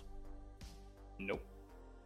He was a children's host in uh, the UK, and he was beloved. He he uh, had this show called Jim Will Fix It, and all the kids used to write to him, you know. And he had a he I know wore- Jim will fix it. he wore tracksuits and he had a gigantic cigar, and uh, he had a presented self. Uh, and after he died, the UK learned what his actual self was, and his actual self was he was building children's hospitals so he could rape kids, and he was a a monster. Well, we still don't know who his actual self was. We just learned more about him. And so his presentation changed after his death because more information was released that he was trying to conceal. us not knowing his actual self doesn't negate that an actual self exists and there is an objective who this person was. But as soon as things move from that inside circle of things that I can't see to the outside circle of things that I can see, they become part of the presented self. And until they cross that boundary, they're not real. No, no, no, no. Just because uh, you know, a a pedophile was able to keep it a secret his entire life that he was a pedophile doesn't mean that he, that's not his actual self and that's not real. So I don't want to get into offending versus non offending pedophiles because they're all terrible people, in my opinion. But there is a difference between like what someone does and what someone wants to do. Yes. Well, once, uh, once again, going back to like, I don't believe in free will, and once you once you take that out to its logical conclusions, there's a lot of fucking uh, uh, shit you have to reckon with, right? So, like, if I'm I sorry, I missed part of that. if I don't believe in free will, then I believe that the pedophile can't help what he's doing. And there is a whole bunch of implications to that. If you don't believe in free will, then you don't think that the pedophile can change what he's doing, and then there's a bunch of implications in that. Yes, that's true.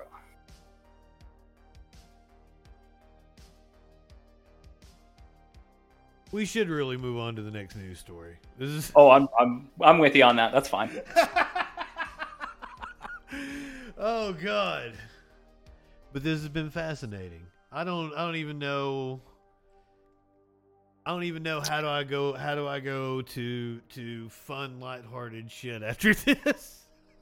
Perception is a really hard thing and trying to like figure out how you change other people's perception of reality is probably one of the hardest things that we can do. I've been working with the bohm dialogue for like the last year and a half or so to try to like create this space where we can freely share ideas and really try to get down to the understanding with people. But there's so much miscommunication that goes on anymore where people are just like yelling at each other that's not what that means! in debates and and that's that's the hardest thing ever but you're you're you're kind of uh what do they call it? like an ad reductum argument like that there's there's coming down to like nothing is real nothing can be agreed upon is useless No, we just need to make sure that we have a clearly defined shared definition before we start taking action. Or else, when I tell you to put all the spaghetti into the bolt holes, you might actually go get real noodles. but isn't having a shared definition exactly what we do with with things like dictionaries So Sometimes, if we all can agree that we're going to use this definition of this word to do this thing, then yes, but we don't always agree on the same definition. Sometimes we get into like chemistry and like we start using the same word in a different way than what they use it in a biology class because we're in this field of study right now and these words like this vocabulary has a different meaning in this room than it does in the math room or in the biology room or in the chemistry room or in the physics room. but that doesn't negate the reality of the definition So the definition is just an agreed upon meaning. Without the agreement, there is no meaning. Just because words are malleable and can be applied in different ways doesn't mean that the, the word doesn't have a definition Well, it has multiple definitions to multiple different people at the same time. And And we need to make sure that we're using the right definitions when we use words, or else we're not going to have a productive conversation. yeah, that's why I asked for precising definitions. I, I need to know So, but exactly what again- you mean. When I tell you what I mean by a word, and then you go, that's not what that word means, you're not facilitating anyone else to be able to express their opinion because your opinion is the only opinion that matters. Ah, this is back to like what religion means and what ritual means. But we looked it up, and I do feel that you used the words wrong.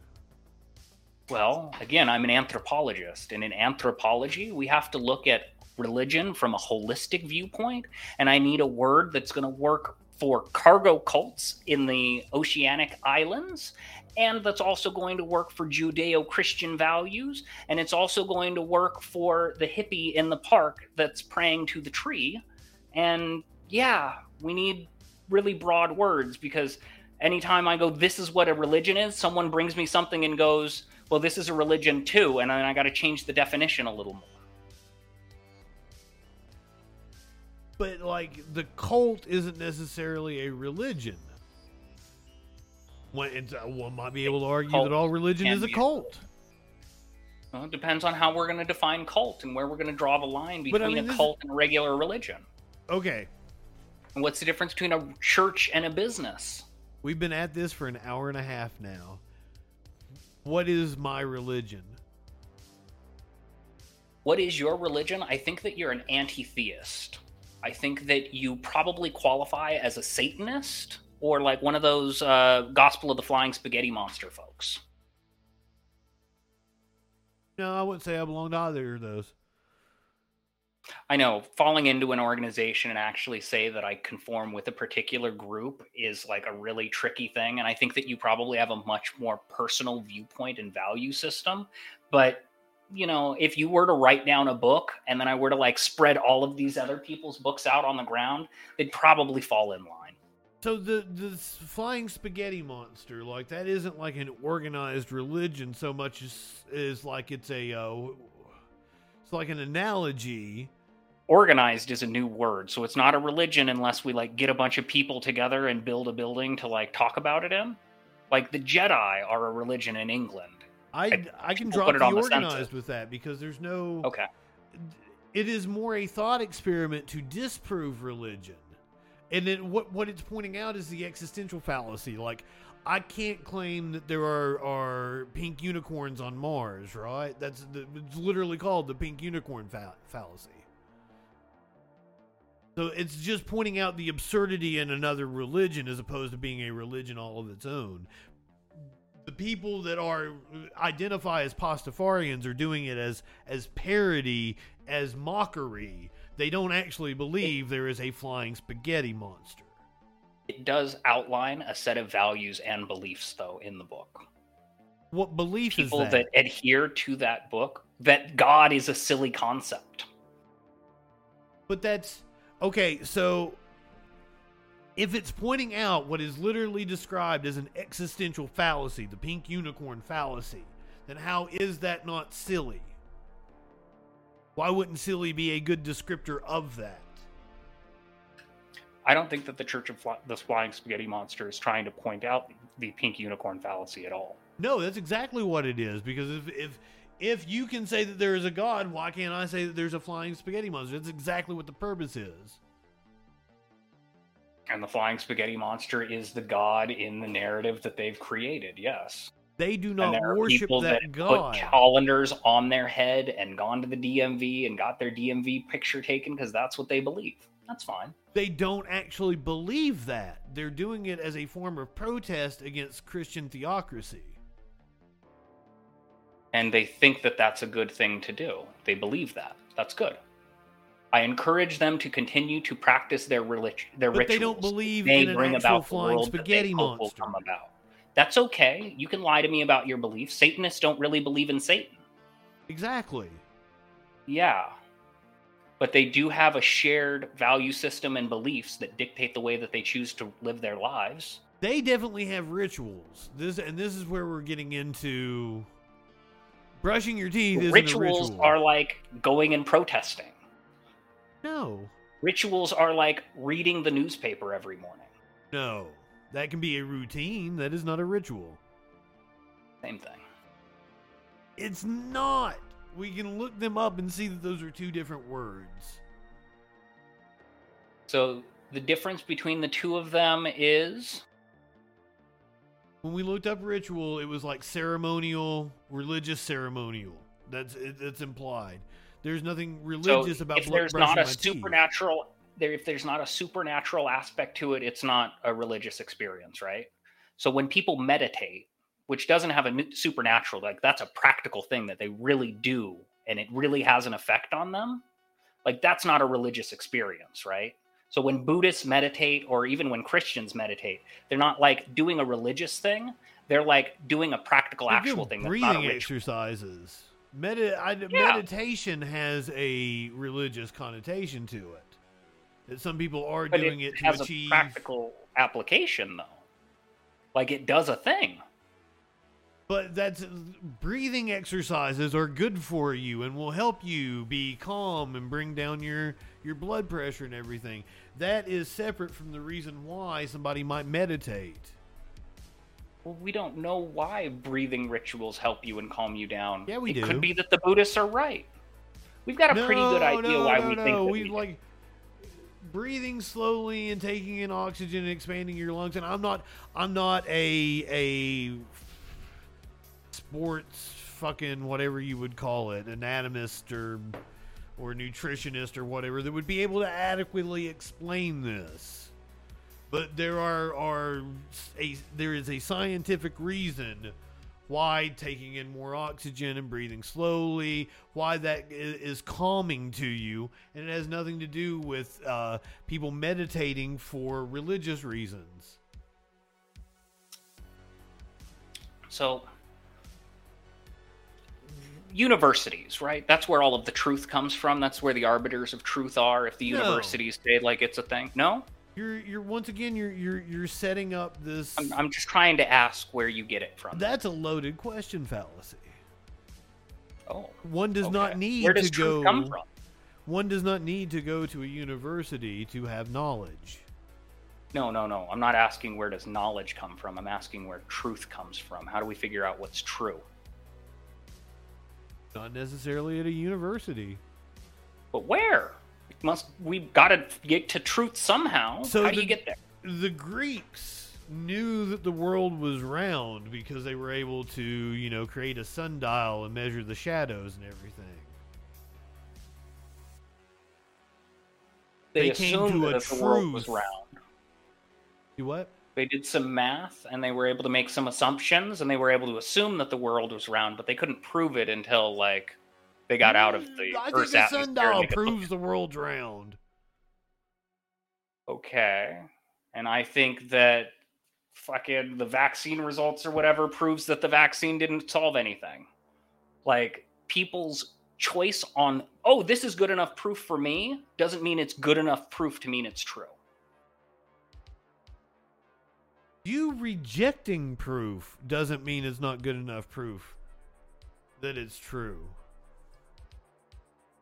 Well, again, if something is true, everyone is going to be able to recognize the truth. in it, No, I think you're I think you're you're putting a a qualifier on there that is not not true.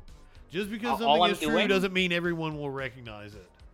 all I'm doing is trying to figure out how we get to the bottom of deciding that something is true.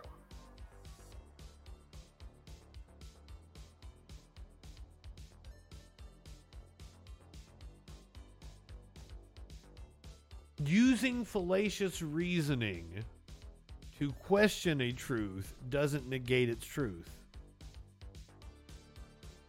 I'm not trying to negate any truth. I'm trying to ask you, where do you think the truth comes from? Because I can tell you where I think the truth comes from, but you're not interested in my opinion. No, So I'm I am interested in your opinion. Where does truth come from?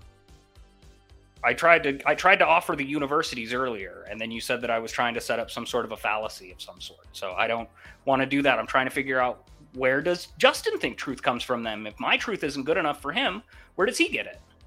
Well, I just explained to you a truth that existed outside of a, of a university system. A university isn't necessary. Okay, but then the Greeks truth. figured that out, right? And then after that, that idea went away and it wasn't true anymore because, like, the Catholics were like, no, the world is flat. And then Galileo had to come along and be like, hey, wait a minute. And then Christopher Columbus, like, figured out the thing and was like, oh my gosh. So, It how do they figure out what is true. true and what isn't true?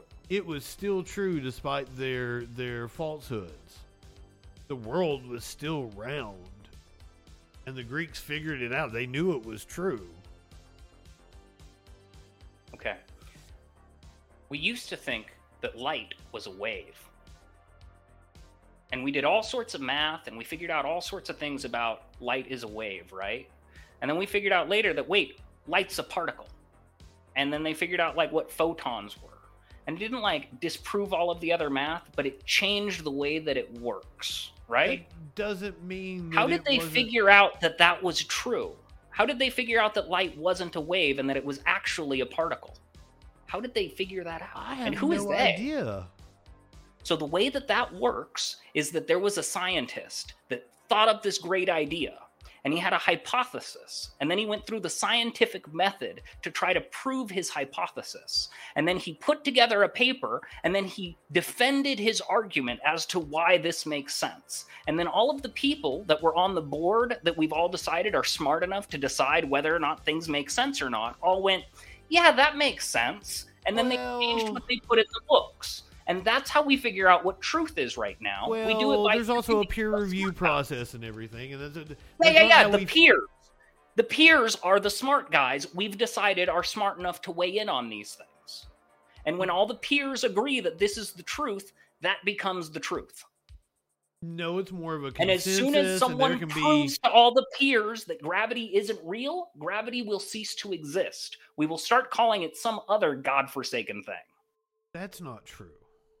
It certainly is. Well, some people might still call it gravity, but they would be wrong, just like the people that think Pluto is a planet.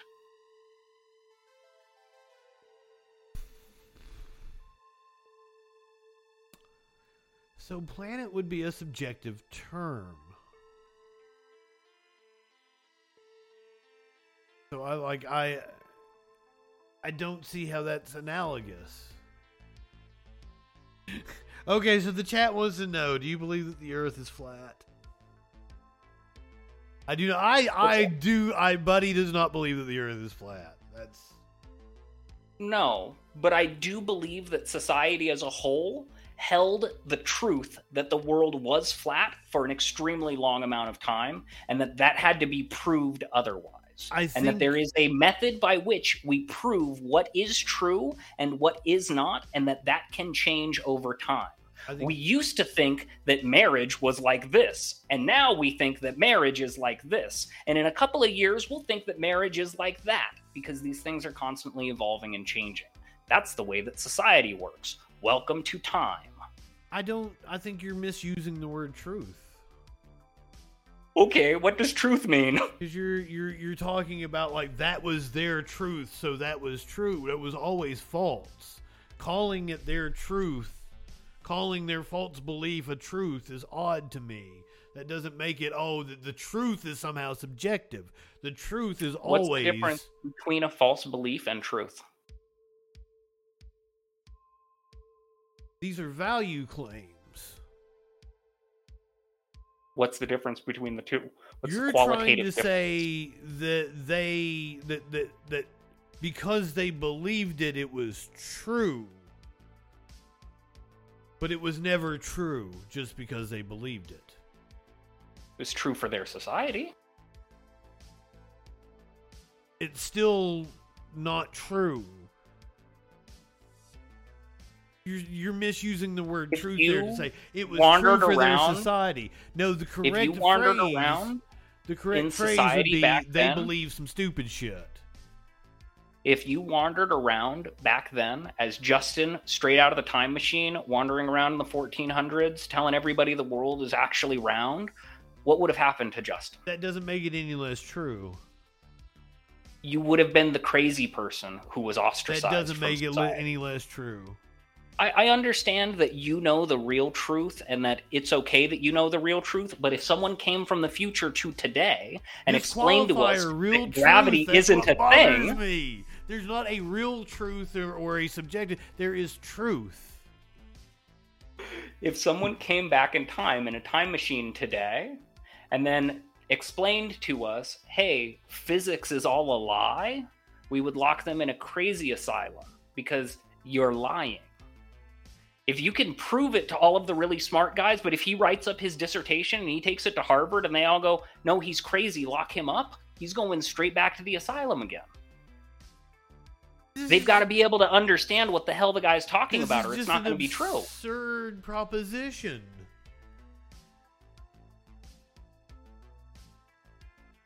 I don't even. I I don't even know how to how to counter that. Okay. But I mean, like, if, if he if he came back and he had some sort of of at this point in time, I I He would I need proof of his truth. Without proof, there is There no is truth. no his truth. Without proof, there is no truth. He needs to prove what he's saying to be true, or else it's not true. You need proof. And that proof is convincing people. No, no, no, no, no. If if he knows a fact that we don't, and it could be something that we haven't figured out yet, that h- h- him not being able to explain it to us doesn't make it any less true.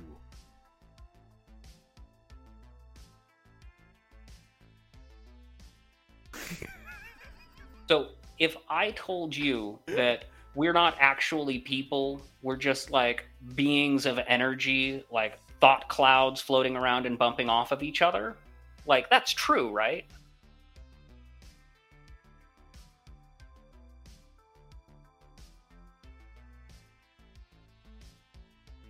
Thought clouds bumping off of each other. Yeah, because again, quantum physics has kind of figured out at this point that matter isn't real. It's just like information stored in electromagnetism with a particular spin that blinks in and out of existence constantly. I, I've I've I've watched what the bleep do you know and the whole concept that you know you turn your back on a table and the table isn't there because you're not experiencing it into reality. So there, there has to be somebody there in order to experience the table for the table to actually exist and all that. I don't I don't think that's true. So it has to do with the fact that we're all electrical charges and we think that we're made up of like solid physical matter, but actually we're just a bunch of electricity like repelling off of itself in different places and keeping the polarity going. So we don't actually have any physical matter that's making up our bodies. We're just like a bunch of energy that kind of remembers the shape that it's supposed to have. Physical matter is a definition that would be like how we experience it. So to say that we're not physical matter, because that literally is how we would be experiencing the world. To be physical is for us to be able to touch something, for it to be physical matter. So to say that we're not physical matter is weird. Well, we can't touch everything because antimatter is also real, but we can't touch it. It's also just electrical charges, but they're polarized inverse to like what most of the rest of matter is made out of. And then dark matter, we're not sure how that stuff works exactly yet at all. But like, there, there's a lot to matter that we don't understand yet. And once we understand it, it's going to change our understanding of what these things are. That doesn't make truth any less true. Right, but the things that we know now and believe are true, one day we will no longer think are true.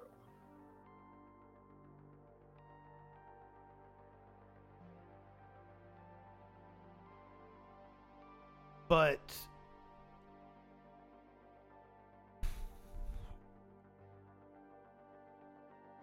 once again, I've given you numerous examples that are truth and they they will be true and continue to be true no matter who accepts it or not. It, it's not dependent upon people accepting it there are things that are objective and there are things that are subjective.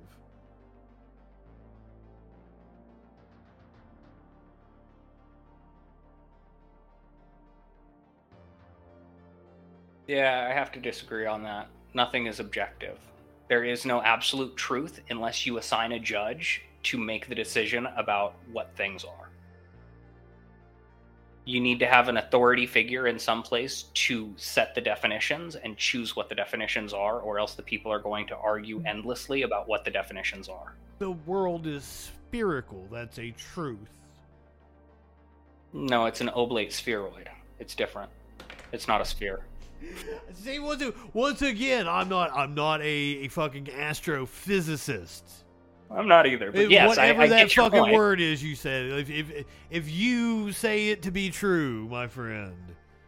Yeah, but they thought that it was true for years that it was round. It's not round either. It's an oblate spheroid. It's a different shape, and our What the fuck does understanding of what. round the mean? Like it is round. What is? the yeah, it's just we've of got a different understanding of what round means. No, there is a definition of round, shaped like or approximately like a circle or cylinder. Right. So is an egg round? It's not like a bubble. That's more round. It's rounded, yeah. Roundish. Yes. Okay. I'll agree with you on that one. An egg is roundish. So I, I don't. Oh, this is this has been this has been this has been a lot of fun. Hold on, let me let me really hit you with some shit that we can talk about though. oh man, are we winning yet? Are you are you winning, son? Let's talk. I, I really want to get your opinion on this Apple executive Yeah. who does not know how the internet works. Apparently, I wouldn't expect him to. He's a fruit seller.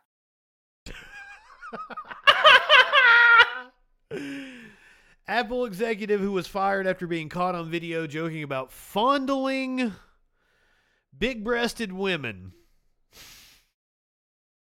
He was caught on camera, uh, or he was caught on camera talking about fondling big-breasted women. Are you ready for this? Oh my goodness. He put it on TikTok. Uh, I think somebody came up to him and put it on TikTok for him. Holy hand. This is this is the video he got in trouble for. Good sir, your car's awesome. What do you do oh, for a living?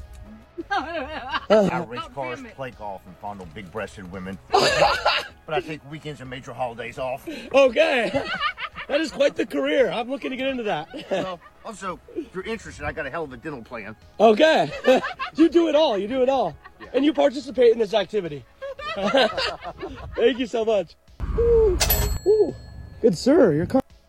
So, so that was Tony Blevins, who is now a former uh, Apple executive.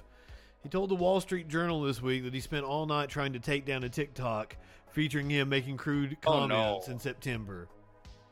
Oh no. Poor So- guy. So he stayed up all night trying to take down a TikTok somebody else posted. Holy Hannah. Do we know like what what division this guy worked in? Like what did he actually do for a living? Because I'm sure he didn't just play golf and fondle women at Apple, right? He was vice president of procurement. Oh man. I wonder what he was procuring. Breasted Hmm. women and rounds of golf, apparently.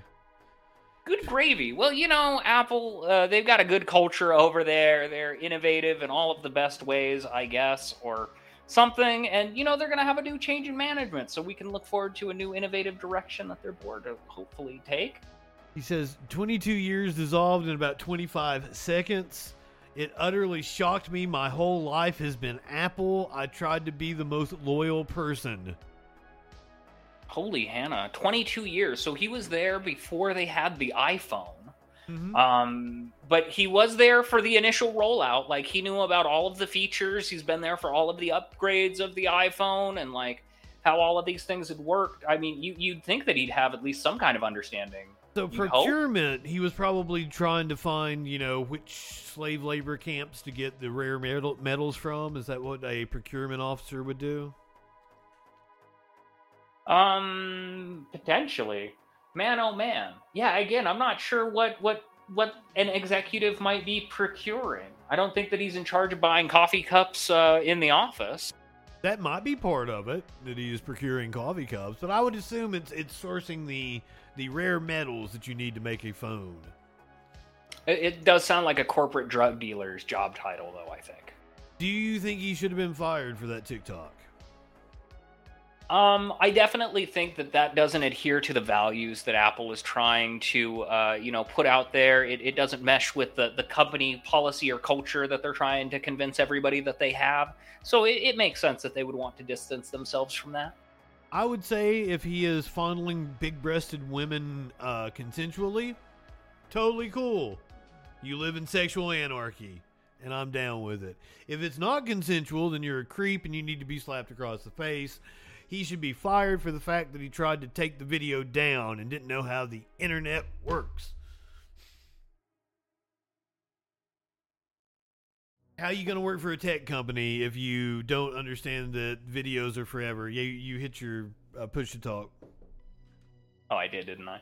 Yeah. So yeah, fired for uh, in, improper behavior. Uh, fired for not understanding how the internet works, though. That's that's that's what I'm down with. Because like, if the, if the woman in the car, she's the big breasted woman he's talking about, and it's totally consensual, and she's into it, fine and dandy. If it's not consensual, dude needs dude needs to have his ass kicked, be prosecuted so wait a minute. to fullest extent. Leave that video entirely the exact same way that it is now, but instead he doesn't try to do anything, and Apple doesn't apologize for it afterward. Like that's totally cool. Does he need to come out like with a statement and be like, "Yo, this was consensual. You guys all got your panties in a wad. Shut the fuck up on this." Like, how? What do you? Huh? I mean, Apple's within their right to fire him if if, if he's not conforming to their values. But like, my value is if it's consensual, yeah, fondle some big-breasted women, but it always needs to be consensual. If they're into it, Okay, but CEO behaving in that fashion doesn't affect your opinion of the brand necessarily. I, you couldn't possibly uh, get me to think less of Apple. Oh, I can appreciate that. So, I mean, even if they didn't fire him, that would have been fine with you. Yeah, I well, I mean, I don't, I don't care what a company does. Like, I like, I probably think that the company shouldn't exist. God damn it. Um, you know, I can appreciate that. I think that Apple has been a blight on society as a whole. They had that whole thing of we're going to make computers so easy that anybody that can work a microwave will be able to use one. And, you know, everybody thinks that they can use one. well, that's totally not the thing that, like, uh, their assault on right to repair, their um, proprietary technology, their monopolistic practices, that's what I'm coming after Apple for. But that's just me. That's just me. Let me see what else I've got here for us before we get out of here. How, do you want? Do you want to end on a uh, on a uplifting, heartwarming note? That sounds fantastic. I could use some of that. After we've debated truth for like two hours here. What even is that anyway? We're gonna have to have an after panel maybe next week on what is truth. We'll bring the right and the left on, and we'll try to get to the bottom of it for you folks. Your right winger coming on is pretty much going to induce me to to calling them dumb fucks. I'm, I'm pretty sure. Yeah, that'll happen. I'm I'm I've got a very low tolerance for things like that. The other That's how we keep the content good. We've been experimenting with doing a uh, a stream on Wednesday morning where uh, I do Prime Minister's questions and then C-SPAN Washington Journal call-ins. Blizza, thank you for being here. But um, this past morning, we had a real dumb fuck come in, and because it was like I was so tired, it was it was late at night for me. I was getting ready to go to bed. I was I was so nice to them. I treated them with, with, with kid gloves, as they say. And everybody in the chat was like, "Wow, this is the nicest Justin's ever been to somebody being this dumb." Well, you've been very nice to me too, just for the record. well, you haven't been on here being dumb. If you had said some dumb shit, I probably would have called you a dumb fuck. I can appreciate that. You see that chat? I owned you. I'm not dumb. You are. having disagreements about uh, words and the meaning and truth of shit, uh, like that's that's not being dumb. You know who's not dumb? This cat. This cat is awesome. He snuck into a school to get his class photo taken. That's freaking awesome. That's that's the photo you're seeing back there. Does that look like a good school photo? Uh, I think that that brightened up their entire day that day. Holy heck, that is fantastic. Would Um, you- You know, I had. W- would you put that on your refrigerator? Oh, in a heartbeat. That'd be my Christmas card. I had those pictures. I'm thinking about maybe I should just go download the PDF and I'm gonna send that out as my Christmas card anyway. People will Do be it. like, "Whose cat's that?" And be like, "It's a good-looking cat, isn't it?" I mean, he's all gussied up. Oh, he is handsome as fuck. Look at him. So he performed the most head scratching stunt. This was in Wales. He came in on class picture day, and uh, a group of proud moms were left in a flood of laughter. 10 and 7 year olds, Megan and Chloe Roberts, were all dressed up and excited to have their picture taken at Drury Primary School. Is, it, is that close to Drury Lane where the Muffin Man's from? Yes, I hope so. I really do. We still have a good breakfast and lunch. Uh, their excitement couldn't compare with that of Ziggy, who is the orange and white cat, and he regularly visits the school. Ziggy, the honorary student, felt it was his turn, and the four year old effortlessly jumped up on the photo chair, looked straight at the camera, and got his snap, and then apparently he promptly left. Oh my gosh, that's freaking amazing. Do we have video he's of this? practiced. These are these are the little kids that brought their kitty to school. Oh, I was. It looks like it was a newspaper. But here's more pictures of him. Look at Ziggy. Holy Hannah. That's cute. I'm really glad that they, you know, took the pictures, and it's really nice of them to actually send them home. Like, I guess they, they had the tag on it, so they knew whose cat it is. But that's awesome. Apparently, he knows where his home is, and he just goes to the school and hangs out. It's like uh, Mary had a little lamb. How did? Isn't that how the end of that song goes? Man, like, it, look at the pose. Apparently, he just hopped up on the stool, struck that pose, and then bam, he was outie. Right? Cat's got style, man. Cat, cat's got class. Not as much class as my special guest host tonight. Somebody online, please tell everyone where they can find you. Howdy, folks. Um, I'm somebody online. You can find me on Twitch and on YouTube at somebody online. That's where I do a majority of my content. Uh, like I say, I do panels. I run a show on Tuesdays called The Political Annex from time to time.